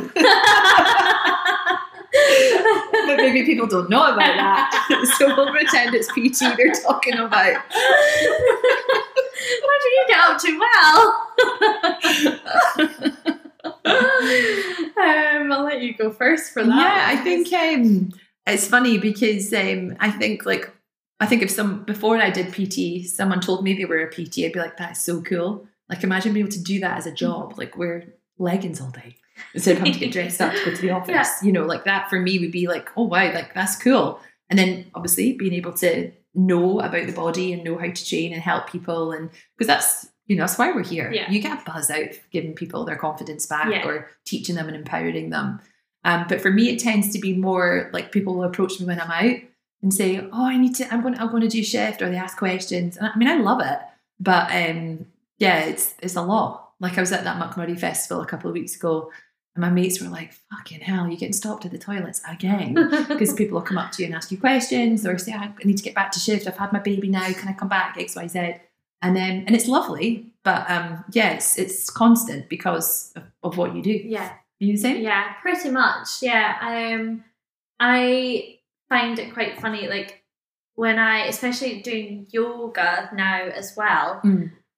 teaching yoga, there's this like attitude that I have picked up on really fast that people think white girls teaching yoga must have a rich husband at home. That's Oh. like their thing. Like honestly, the attitude like when you say like or you're teaching yoga or when I've been teaching a class and you get into conversations with the people that are there and they'll maybe ask like a little bit and I'll drop in that Oh, like this is your little job on the side. yeah, and I'm like, I'm like, no, no, like this is my thing. Like this is what I do. Mm. Um, and people are always quite surprised. Um, I had someone. I was in a coffee shop. So. In- I would never have that stereotype. So funny, yeah. So I was in a coffee shop and I'd said that I was just finished teaching a yoga class, and they were like, "Oh, um, so what what do you do?" And I was like, I, "I'm a personal trainer and I teach yoga."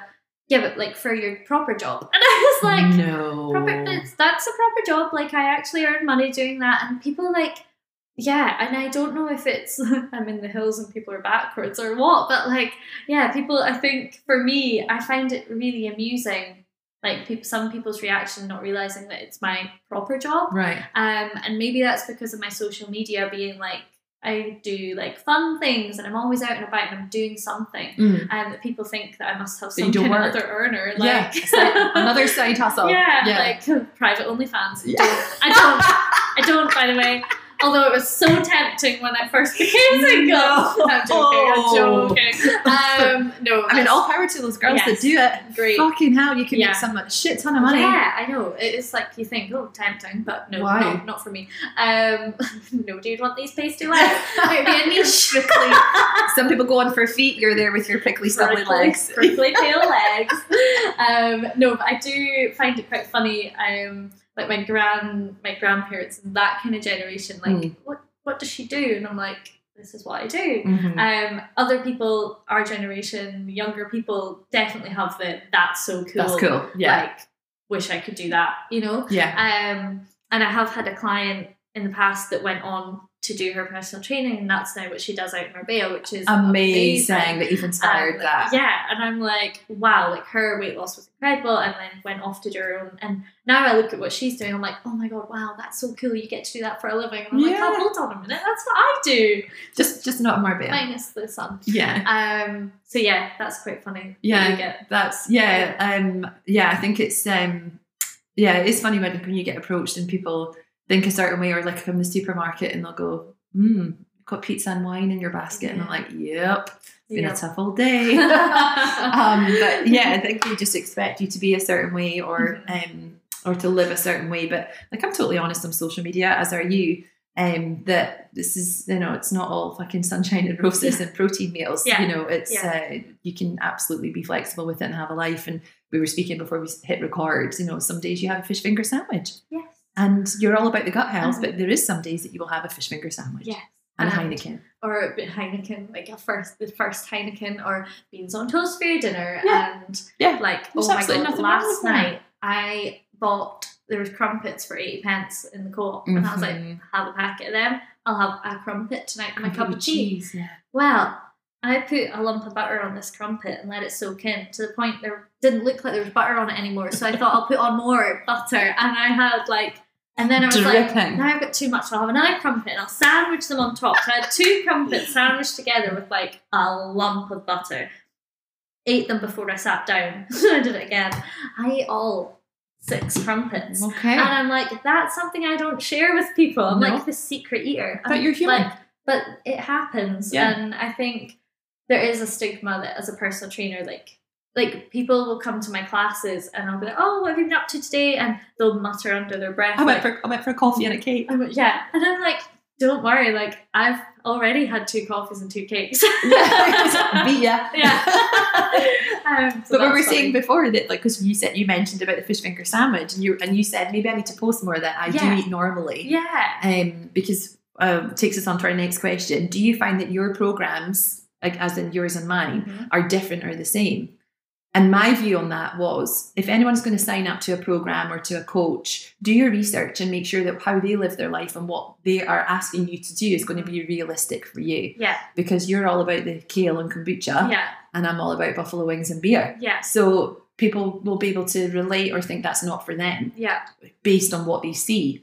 Um, and I think there is room for everyone. There is Yeah. a shit ton of people out there that need our help. yeah, And it's, you know, with social media, you get to see how these PTs, these coaches live their lives. And if you can relate or think, do you know what? Well, if they're living like that, then that should really be how they ask me to live my life as well. yes, yeah, Um, absolutely. would you agree with that? I would agree with that. Definitely, like there's similarities Mhm. in that we both understand that everyone's got a busy life and Yeah. those kind of things. But um, as we mentioned before we were recording, like I definitely tend to go down like the more like gut health route and choosing like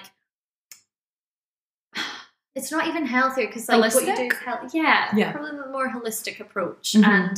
Um, I've got into like since moving up to Dufftown, I've got into foraging and I try and use like wild garlic more than like the little thing, the little granules Yeah. and that kind of thing. Like I've started using a lot more and learning about what's on our doorstep and local produce and things that I used to probably just brush over because I didn't really care about it. I was just like I would eat and if it was in my calories, that was that was the approach I used to take. Yeah. And, and Which is think- which is how we do Yeah. what I tend to to yeah, advise on which that. Yeah. is Mhm. a great approach, especially for people coming in like entry level weight loss as well. And Yeah. it just works because you're not changing your whole life. It's not a radical change. Yeah. Mhm. Whereas, and mine has by no means been radical, but it's been gradual to the point where now I, I'm like, I'm learning a lot more about the food that I'm putting in my body and how it will affect my hormones. And I think breastfeeding made me look into a lot of that because I wanted to know how it would affect the breast milk and how it would affect Aurora and that kind of thing. Yeah. And um, and then once I realised that it was super easy to shop local and have local produce and keep everything kind of from Scotland Mhm. or you know try and get organic stuff Mhm. and it wasn't as expensive or intimidating as I thought. I've just started to live that way. Mm. Um, but that by no means like is saying that any clients I take on have to live like that. But Yeah. I'm happy to help people get to that stage For and sure. learn about it as well. Yeah. Um, So the question was, how do you think our, our programs are different or the same? so probably similarities, but different Yeah. in the sense that I would, in the approach? yeah, Mhm. different in the approach. Like, Yeah, I mean, it's like obviously we have Claire, our nutrition Mm-hmm. coach, who's like our best friend. Um, and you know, you see her taking photos in the farm shop and buying Yeah. organic produce and like the fresh beetroot and stuff like that. And like it's yeah, our our approaches even within shift are very Yeah. different, but it's good because we can both offer our intel and our Yeah. insight and what works for us. And there will be some people that will gravitate towards Claire and want to work with Claire because they want to get much more in tune with gut health Yeah. and the, the impact that this has on them. Um, and then there'll be other people that choose to work with me or Sam because we do something a little bit differently. And I think it is it's about being able to relate to that person because when you're coaching someone, you get to know them quite intimately, um, and you share and you open up. So you Mm-hmm. have to know that you're going to be able to be able to share with that Yeah. person, and they're not going to sort of think bad of you for eating a certain way Yeah. or for having a binge or whatever. And it's it is important. So anyone that's looking to sign up to something, please, please do the homework Mhm. first and make sure what they're asking you to do. I had someone that was that had signed up to a plan online and it came through and it was generic eating plan and it was all rice cakes and she, Yeah. this person wasn't going into bodybuilding. They just want to feel a bit better for their summer holiday. Like, yeah, what's going to happen the second they step off that Yeah. plane? yeah, exactly. Do you know what I mean? They're going Yeah. to be sinking like beers and like it's yeah. It, she didn't understand that's what she was signing up Mm-hmm. to. So as always, just just look into it and make sure it's going to be right for you, right? Definitely. Yeah. Uh, someone else asked, um, "What Morgan? What's your views on the shift in six diet shortly after pregnancy? There we go. So this one, Do you know about it? I do what? About shifts? Like, do you know the sort of things? I that- know. Yeah. So um, we obviously touched briefly Mhm. on this before, and for me, from the outside looking in, you look in and it's a six week weight loss. You know, you see everyone's um, results and it's incredible what they do. Yeah. For me, when I was working with new mums doing my mum and mini classes, and everyone was like very newly postpartum, you know, you had people from six weeks onwards. I started working out and um, exercising pretty much straight away. I got straight back into my yoga and stuff, but I know it's obviously not recommended. Six, ten weeks, just see how you get on. But yeah. um, for me to see new mums doing something like shift in six, initially I would have thought, what the hell are they doing? Mhm. Why is Melissa taking on these people? They That's do not. fucking irresponsible. Yeah, that's so irresponsible. They do not need to be losing weight. They need to be nourishing their bodies. Yeah. They need to be fueling their baby, fueling if they're breastfeeding, fueling their boobs, um, you know, generating that milk and eating enough calories to do so. Um, and also, it doesn't even go for yeah. I mean, um, just trying to survive, Mhm. not dieting, not going out and doing ten thousand steps or you know that kind of thing. To me, outside looking in, Radical. fucking irresponsible. Radical. Radical. But, however, Yeah. obviously now we have discussed and Sam is on board. And Yeah. She's, I mean, I know you're not irresponsible and you would No. have made sure they didn't do that anyway, but you have got Sam there now that does the postpartum side of things. And Yeah. um, I can't remember, what did you say they eat? I'll let you. Yeah, so so for you know the way that we market shift for new mums is we would never be in a position where you feel like you have to do it. It's Mhm. there for you when you're ready.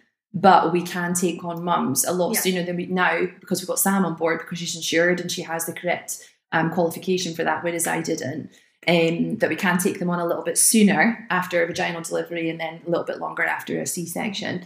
Um, so yeah, but the advice that we give is, you know, it shouldn't be a radical ca- calorie cut. Your body is still recovering. Um, if you're solely breastfeeding, you know, if you want to start looking at fat loss, we could work out your calorie deficit, but then we would always give you 500, 600 extra calories there if you needed them to take into the account that you're breastfeeding exclusively and you need all that extra energy. We encourage the intake of um, healthy fats because that's um, beneficial for milk production. And then in terms of exercise, we always say like you need to make sure that you got your checks from your doctor, from your midwife, from your health visitor, um, and then Sam is there to provide all the modifications that are going to be um, Brilliant. core friendly. Yeah. So the the new mums are absolutely looked after, and there's definitely no pressure. We celebrate any wins that aren't to do with the scales, Mhm. so we don't care the scales aren't moving. If they feel like they have more energy Yes. as a mum, yeah. then I'm like, yes, you know, this is amazing for you this week. Um, but it's with obviously Sam's specific intel around that with Yeah. that qualification that we're able to do Yeah. that. And I totally respect Yeah, that and yeah, that you do, you. you know, Yeah. take on these mums and teach them that there is a way of doing it, but this is the safe way, and Yeah. we're not looking for some of these incredible results Mhm. when you're trying to also survive with a newborn. No, of Like, course, and your bodies can take up to a year or two years to recover after having a baby. And when everyone gets in touch and say, "Oh, I'm X X weeks postpartum," I would always say, just make sure that this is the right time for you. Your body's gone through a lot, hormones, um, but they're usually at that point where they think, "Oh, I just don't identify themselves because their bodies look completely Yeah. different." So it's always appreciating the other things Yeah. that happen around fat loss and enjoying the time with their baby, incorporating time with their baby in their workouts or out for walks Yeah.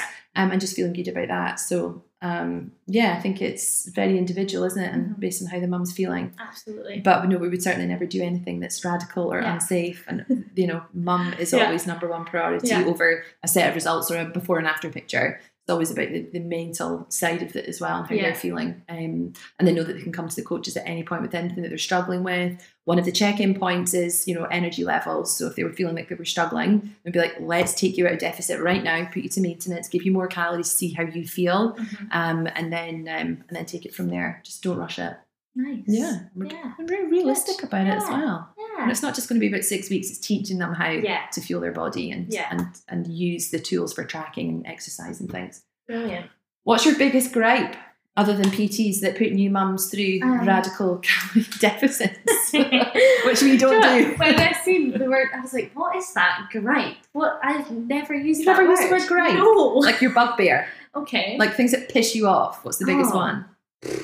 Things that piss me off. I feel like I get pissed off, but like, I don't know. I try not to get pissed off. It could be when I do get anything. It could be off- like icks or bad manners or Yeah. people being late. Although we Oh, both know we're both I'm late. always late. Yeah. Like, do you know what? I actually hate that about myself. Like, come back to the failure question. Yeah. I'm always late. Like, I'm never on time. Um, do you know what? I think the most annoying thing my dad has become really bad at it recently is he is on his phone and I'll be speaking to him. Like, Mm. I was driving him somewhere the other day and, you know, at the corner of my eye, I could see he was on his phone. I was halfway through a story and I was like, Are you listening? hmm And he was like, uh, no, I'm not. Uh, you'll just have to start again in a minute, but just let me reply to this email. And I was like, how Rude. dare you? Like, yeah. my story was like totally like a load of rubbish, but I was like, I really want, I'm giving you a lift. Like, do you want to go out and walk? Yeah, absolutely. Um, you can at least keep me company while I drive. yeah. Yeah. So, like, I definitely, and even when I go out for lunch or Mm. anywhere and I look around, like, I try and be as present as I can with Aurora. And I do, I know, like, sometimes if she's eating and I'll, I will sit on my phone, and I am guilty of it, I think we all are, Mm. but I can't stand looking around like a restaurant or a cafe and everyone's in their, like, heads in their phones. Yeah. That really bugs me. I sometimes just want to, like, stand up and be like, get off your fucking phones Yes, yeah. and talk to each other. And so that's one thing that really bugs me. And I notice it a lot with the school kids, like where I live, the school bus picks them up just outside. And they're all standing still like two meters apart from each other, like we're in COVID days on their phones. And I'm like, come on, like Mhm. give yourself a shake and speak to each other. Um, yeah, that bugs me. Yeah, and it's funny because it's things like that as kids that you miss out on learning the art of conversation. Mhm. You want your child to be able to walk into a room and to be able to speak to anyone and Yeah. strike up a conversation, but if they're not used to actually speaking to people in 4T sort of thing, Yeah, then how are they going to do that? They've got their head in their phone all and the like I can imagine your kids are probably Conversing. very outgoing and They- like, yeah, they, I mean, they're great kids. I'm going to say that. They are are, yeah. Very biased, but of course, like I think they're they're amazing. But you know, they're on their phones. Like I'll pick Frankie and her wee pal up from school, and Frankie will be in the front on her phone, and her wee pal will be in the back on her phone. And I'll be like driving along. So, well, how did you get on today? Fine. Like because they've not had their phones all day, so they're catching up on their TikToks, they're catching up Yeah. on their Pinterest boards. Um, and it is, it's the, it, there is a danger of us as a society losing that art of conversation and being able to walk into a room and strike up a conversation with anyone because Yeah. it's just an uncomfortable place to be Mhm. um, because they're so used to having their heads in their phones. yeah, And they're missing out on a lot. Like look up. Yeah, Yeah, look up. We Like, never had just- I never had a phone like that when I was No, when I was young and it was always just about like going round to your pal's house and spending Mhm. time and talking to them. yeah. Or being outside, being outdoors and it's, And, like, it's very different. I think even as kids, like I would turn up at my friend's house, and if they weren't in or they were already out playing, I could sit in their kitchen and chat to their mum yes. at like nine years old. Yes. you know. Absolutely. would. Yeah. And now, like, yeah, kids just can't communicate. Um, so that's like a thing that really bugs me about society now. Yeah. Yeah. And and you can leave today knowing what the word gripe means. And I know what gripe means. Every day's like, the hell? day. How Is that can like a Forres thing? I don't think it's a Forres thing. It's maybe a Scottish thing, but I don't think it's a Forres thing. Uh, can you figure out who's not being honest with food intake, etc.? So if one of your clients is telling you porcupines, Yeah, like you you can. can. read their face. Like if they say, like, yeah, I'm because. Uh, do you still do that one to one? yeah, yeah, Yeah. small amount. Um, so I think it's really funny when, like, if you're like messaging someone, they can kind of get away with like little white lies. Mm. But when someone is standing right in front of you and you say, "How's your food been this week?" and they just like don't make eye contact and they go, "Oh," like change subject, you're Eyes like, all over the place. yeah, yeah, you just know. yeah. And, um, and also like even when it comes to just talking to people, like if you are messaging them, if it's an online client and stuff, Mm. and they're supposedly doing everything else they're saying they're doing and nothing's changed. You see it in the results. You, yeah, you can tell. It's science. If you're in a calorie deficit, you'll lose fat. Mhm. It might not always show up on the scales. There'll be water fluctuations for one reason or another. Photos, intensity like- of training. But if your results have come to an absolute standstill and there's no progression there, you're and the goal is fat loss, you're lying about your calories Yeah. somewhere. Yeah. Things are going unaccounted for. or to activity or something. yeah. And then it's just like, please, like we always just say to say to us as coaches to clients, please just be honest. Yeah. If you're not honest, we can't help you. Yeah. If you say that everything's peachy and but it's not, then how are we going to sleep Yeah. in and help before it gets too far away? And then you've just, you know, it's Yeah. wasted an opportunity. We, we want to help. Yeah. Um, and this takes me to the question: What's the best thing about being a PT?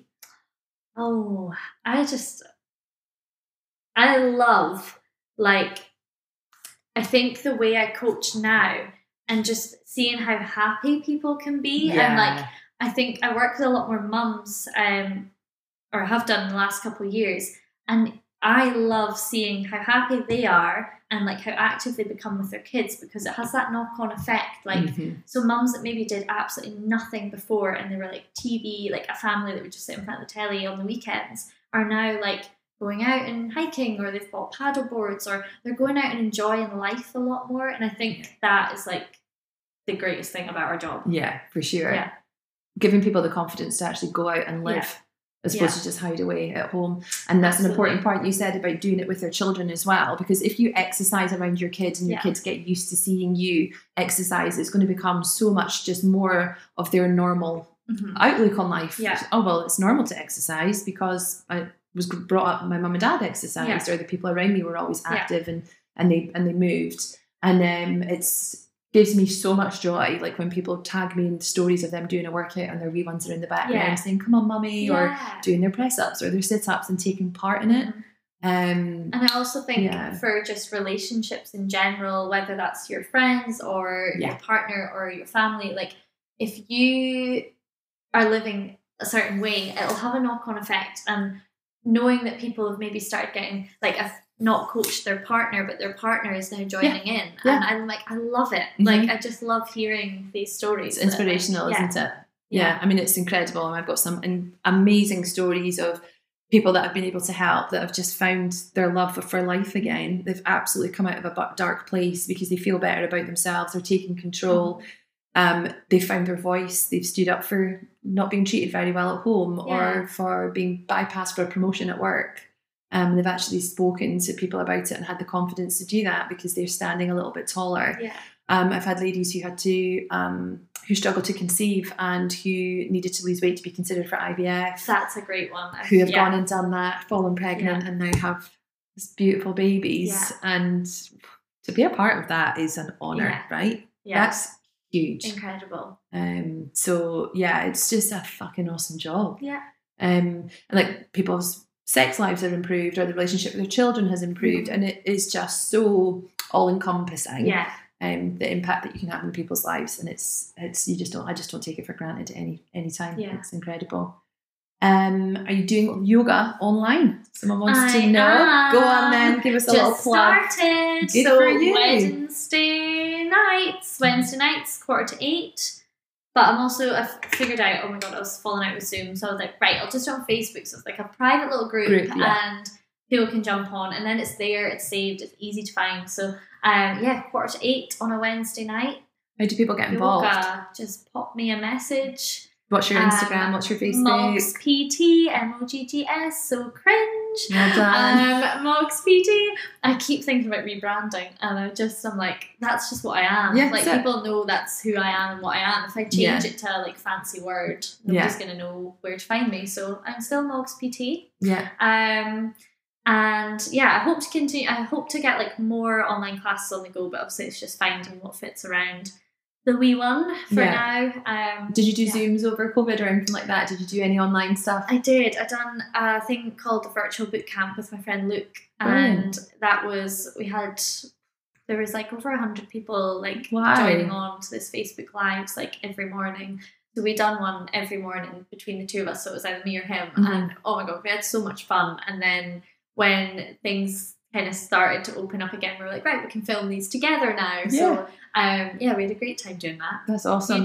The online Yeah. stuff is um yeah I started doing online sessions um when COVID came about and um and it's just something I've continued with these lives I do four a week just from my hallway fucking hell though this is a busy household so there's the cat comes in and I've had the police show up at the door before looking for had to sign a statement over an incident that happened at the pub the window cleaner has come in before and tried to like um sell tropic products um there's there's always an Amazon driver it's hectic when it's live it's fucking Yeah, unpredictable I think that's the thing. Like I've just been putting off doing online for so long now since having Aurora because it was just too unpredictable. Like I had it one day, um, she had just woken up, so I was like, right, great. I was already on live, so I was like, you're just gonna have to sit there. So it was like she couldn't move at the point, so she was just like wedged into that Bumbo seat. Yeah, yeah.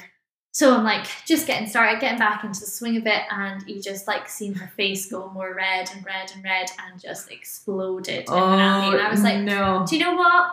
Just do your own workout. I'm just gonna have to sign off. Like this was uh like Hunami Yeah. vibes right up her back, and I was like, do you know what? I think that was the last one I've done, like the last one I did until recently, um, where I'm like, right, okay, I actually have time again to do these things. Mhm. But uh, last night, I don't think anyone heard, and I did. I clicked through to like make sure, but my mum had come over to keep an eye on Aurora so that I could just do the class in peace. But she took her dog, and the two dogs were tanking around my house. Like, Zoomies. "Doo, doo, doo, doo, doo." Yeah. And I was like, oh my god, shut up. But I thought if I draw attention to it, people will notice. So just turn the music up and we'll just pretend they're not there. But Yeah, So I can't. Facebook put me in Facebook jail for about a year. I had to do it on Zoom instead of Facebook because I do them in a live group on Yeah. Facebook. And um, I started using music in the background, which I was told was Oh. copyright free, but they do pick up on it if it's recognised music. You'll get if it's Oh. Facebook, you'll get shut down. Oh, Um, and so all these things weren't allowed to be posted because they were picked up on it. And um, so I don't have any music now. So literally all you can hear in the background is my heavy breathing. Um, or if my kids are here, you will hear Leo shouting at his computer on with his friends. Um, or Frankie, whatever crap she watches on on whatever. Um, and as I say, like the cat coming in or the kids coming over to call on my my kids, Yeah. you know, and it's yeah, it's frantic. Yeah. Um, and because I can't have music, you hear everything. Yeah. Washing machine in the background, the dishwasher flipping open. So yeah, that's Yeah. the beauty of live um, Yeah. of live workouts.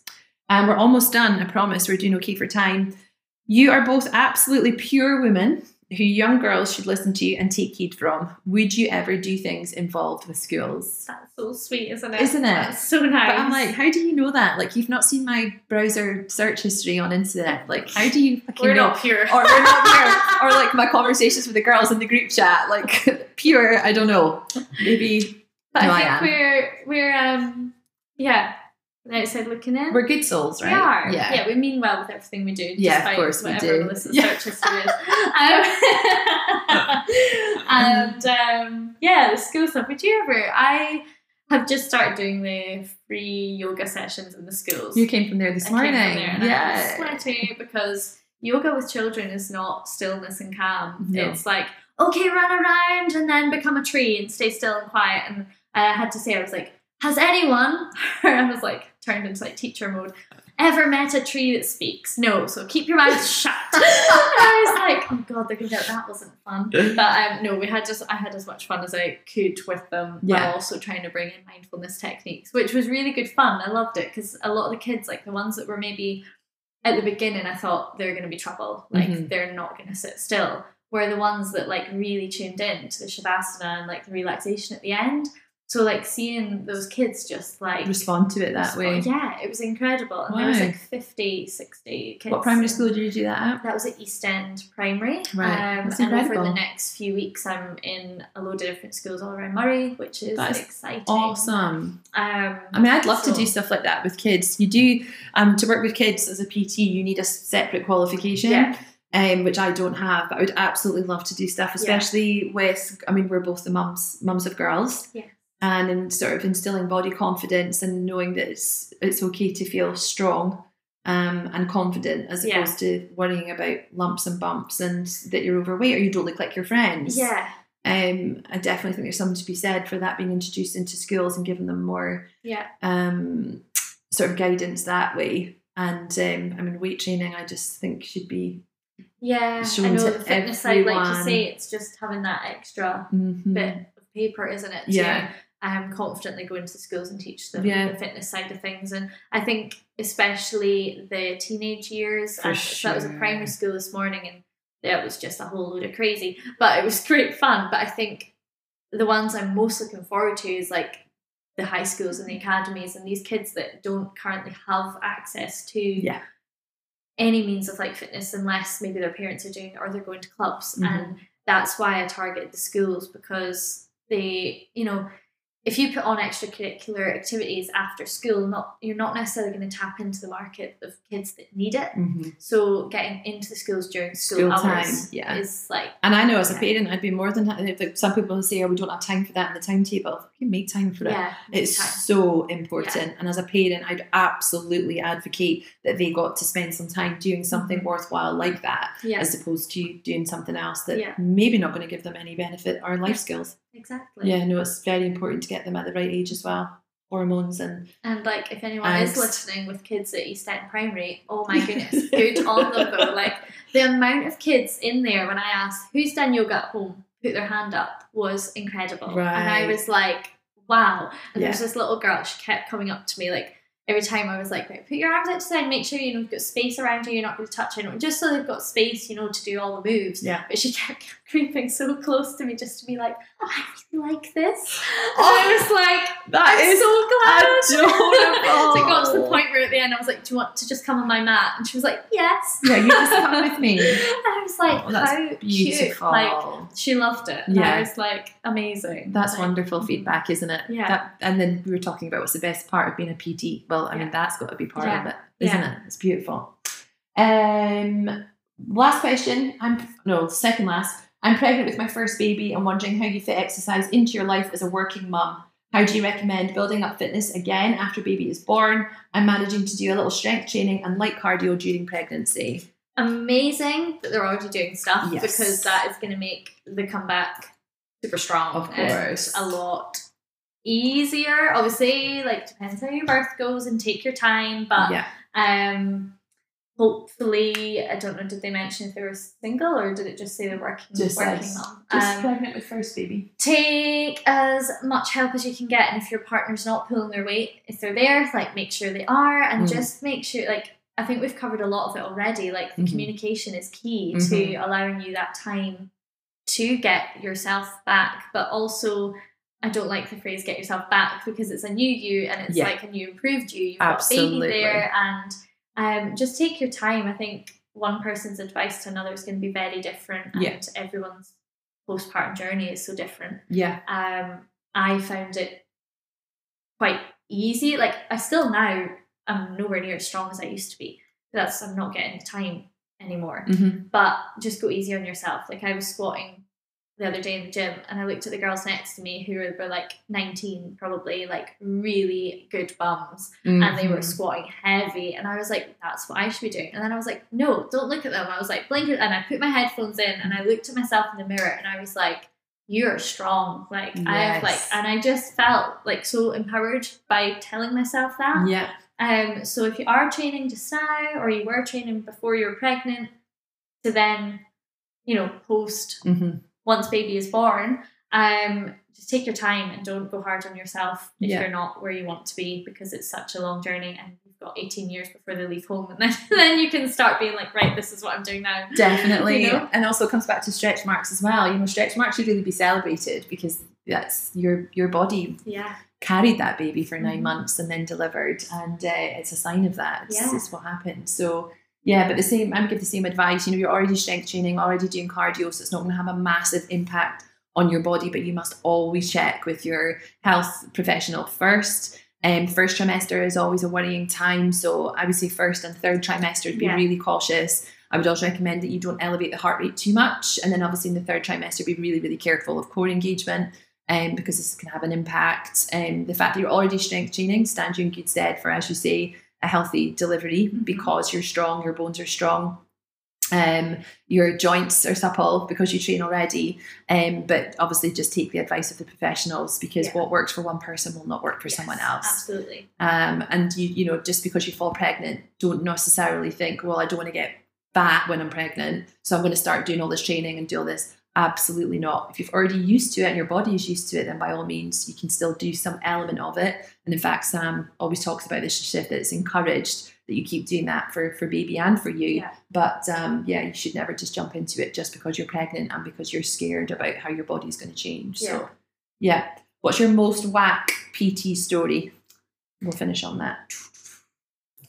Any Um, funny ones? There is a funny one, and I know that he won't listen, so I can speak.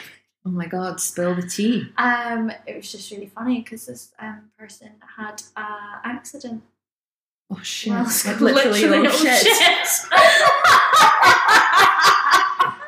I'm like laughing right into the mic. oh no. That must have been a heavy spot. I was like, is this just but he was in white shorts. No. And he thought he'd farted, but he shit. Shit. And I was like, Did you have to did- did you have to like be the one to tell him? I did. I was like, you followed through. And he was like, Are you joking? I was like, Nope. Oh my god, poor guy. And um, Stacey quickly rushed to the showers and got himself dressed for work and left. He came back, fair play, Fair play. Yeah, That happens. Yep. Accidents. accidents happen. yeah. Um, I mean, I've been training in the gym before, and I was a fam. It was a family, and um, they'd all had lentil soup for lunch or something, and they came in that night, and we were down on the floor doing core work, and they all started farting like really loudly. I'm like, what the fuck is wrong with you all? And they were all just absolutely doubled over, and uh, yeah, they were all just farting. Yeah. But I had another one. I used to do um, when I first started out. I used to do home visits for PT, and um, I turned up at this lady's house one day and um, acting a bit strange. I'm like, "Are you okay?" And she was like, "Yeah, yeah. I've just had a really tough day with the kids." I said, "Are you sure?" She's like, "Yeah." And I said, "Have you been drinking?" And this was like at like two o'clock in the afternoon, I think. And um, and she was like, "Yeah, well, it was just really tough, so I just had a little chardonnay with lunch." And I kind of said, how little is little, like slurring her speech, Yeah. like glassy eyed. And um, I said, you know, I can't train you when you're if you're under the influence of alcohol. It's not safe. What if you dropped something on your foot or something, um, or tripped or fell? And she went, oh, I don't think it would have an impact. I said, Well, absolutely does. I said, if you've had a tough day with the kids, I'll happily sit and spend this time chatting to you about it because she was she was a little bit teedy. yeah. And um, and uh, I said, let's just sit and have a chat. You know, because sometimes looking after Sometimes you yourself is just venting. Yeah. So we just spent the hour chatting, and uh, and she felt much better by the end of it. She had a little cry, and I listened and imparted some um some advice based Yeah. on my life experiences. And uh, yeah, but no, yeah, she was a bit sozzled. Jeepers, that's funny. So Like, yeah. yeah, I mean, That's- day drinking is yeah, great, drink. but if you've got a PT session, give us a in- heads up. Phone me and before. say, do you Yes, know what? I needed a drink at lunch. I had a Chardonnay. I would have understood. We could have gone the next day just- instead. Yeah. Yeah. Um, Yeah. yeah. Mine are just all like, yeah, fart and poos and that kind of stories. Yeah. Seems to follow me around. And you just laugh it off because everyone's human. Yeah.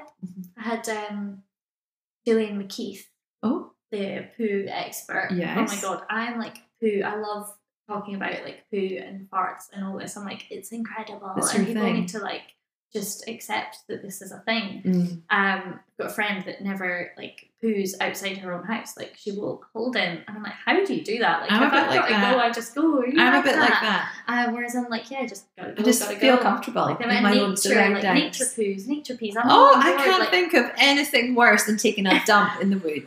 Are you go. joking? You've got to go. No, not for me. So, and I've got dogs, so I get away with it. You know, you just Yes, like, when you're carrying your bag, oh my god, where did this go? swinging your I was just bag. talk about someone else. Gillian McKeith once um, came along to one of my Marbella boot camps, and Oh, no. honestly, I was so excited that she was there, but I couldn't like say, "Everyone, look, here! This Yeah, yeah. is like the poo expert from the telly. Oh my god! Um, I was so chuffed. That was a that was a good moment. I thought you were going to tell me that Gillian McKeith like inspected your poop or something. no, or, no, no. but that's no. yeah, that's cool that she was at your boot camp. Yeah, she came to my boot camp. That was cool. I was like, oh, I wonder if I could put that on my poster. It's like, um, attended by McKeith. I was like, nope, nobody in Marbella's gonna know who she is. No, absolutely Yeah. cool.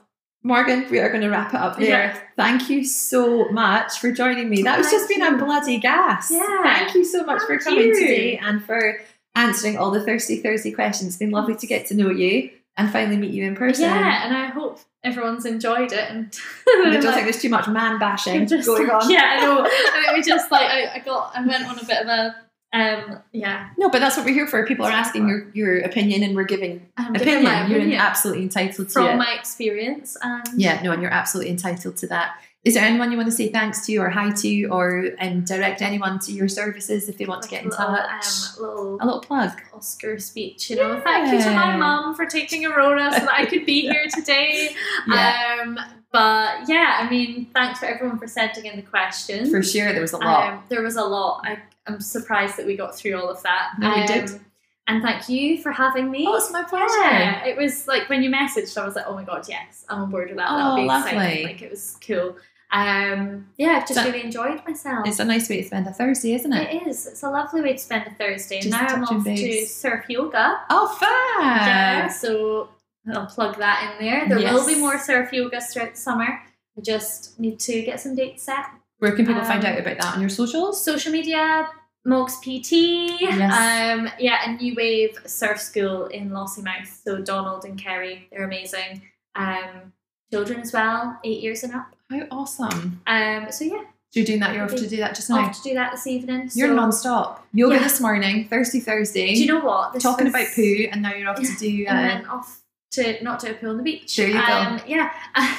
So back up the road, get Aurora, drop her off elsewhere, and then head to the beach. fabulous. Hope you enjoy Yeah. it. Thank you. What are you off to do? Um, I'm away to do check-ins. Thursday is my check-in day, and um, so I'm about to sit on my arse in front of a computer for another sort of five hours and talk. Nice. So it's essentially just a day of talking and uh, and encouragement and finding out all their wins. Amazing. So I'll go and do that. Guys, listen, thank you so much for listening once again. Um, and thank you, Morgan. And I maybe get a night out with you soon. yeah, I That was think the good so. giggle.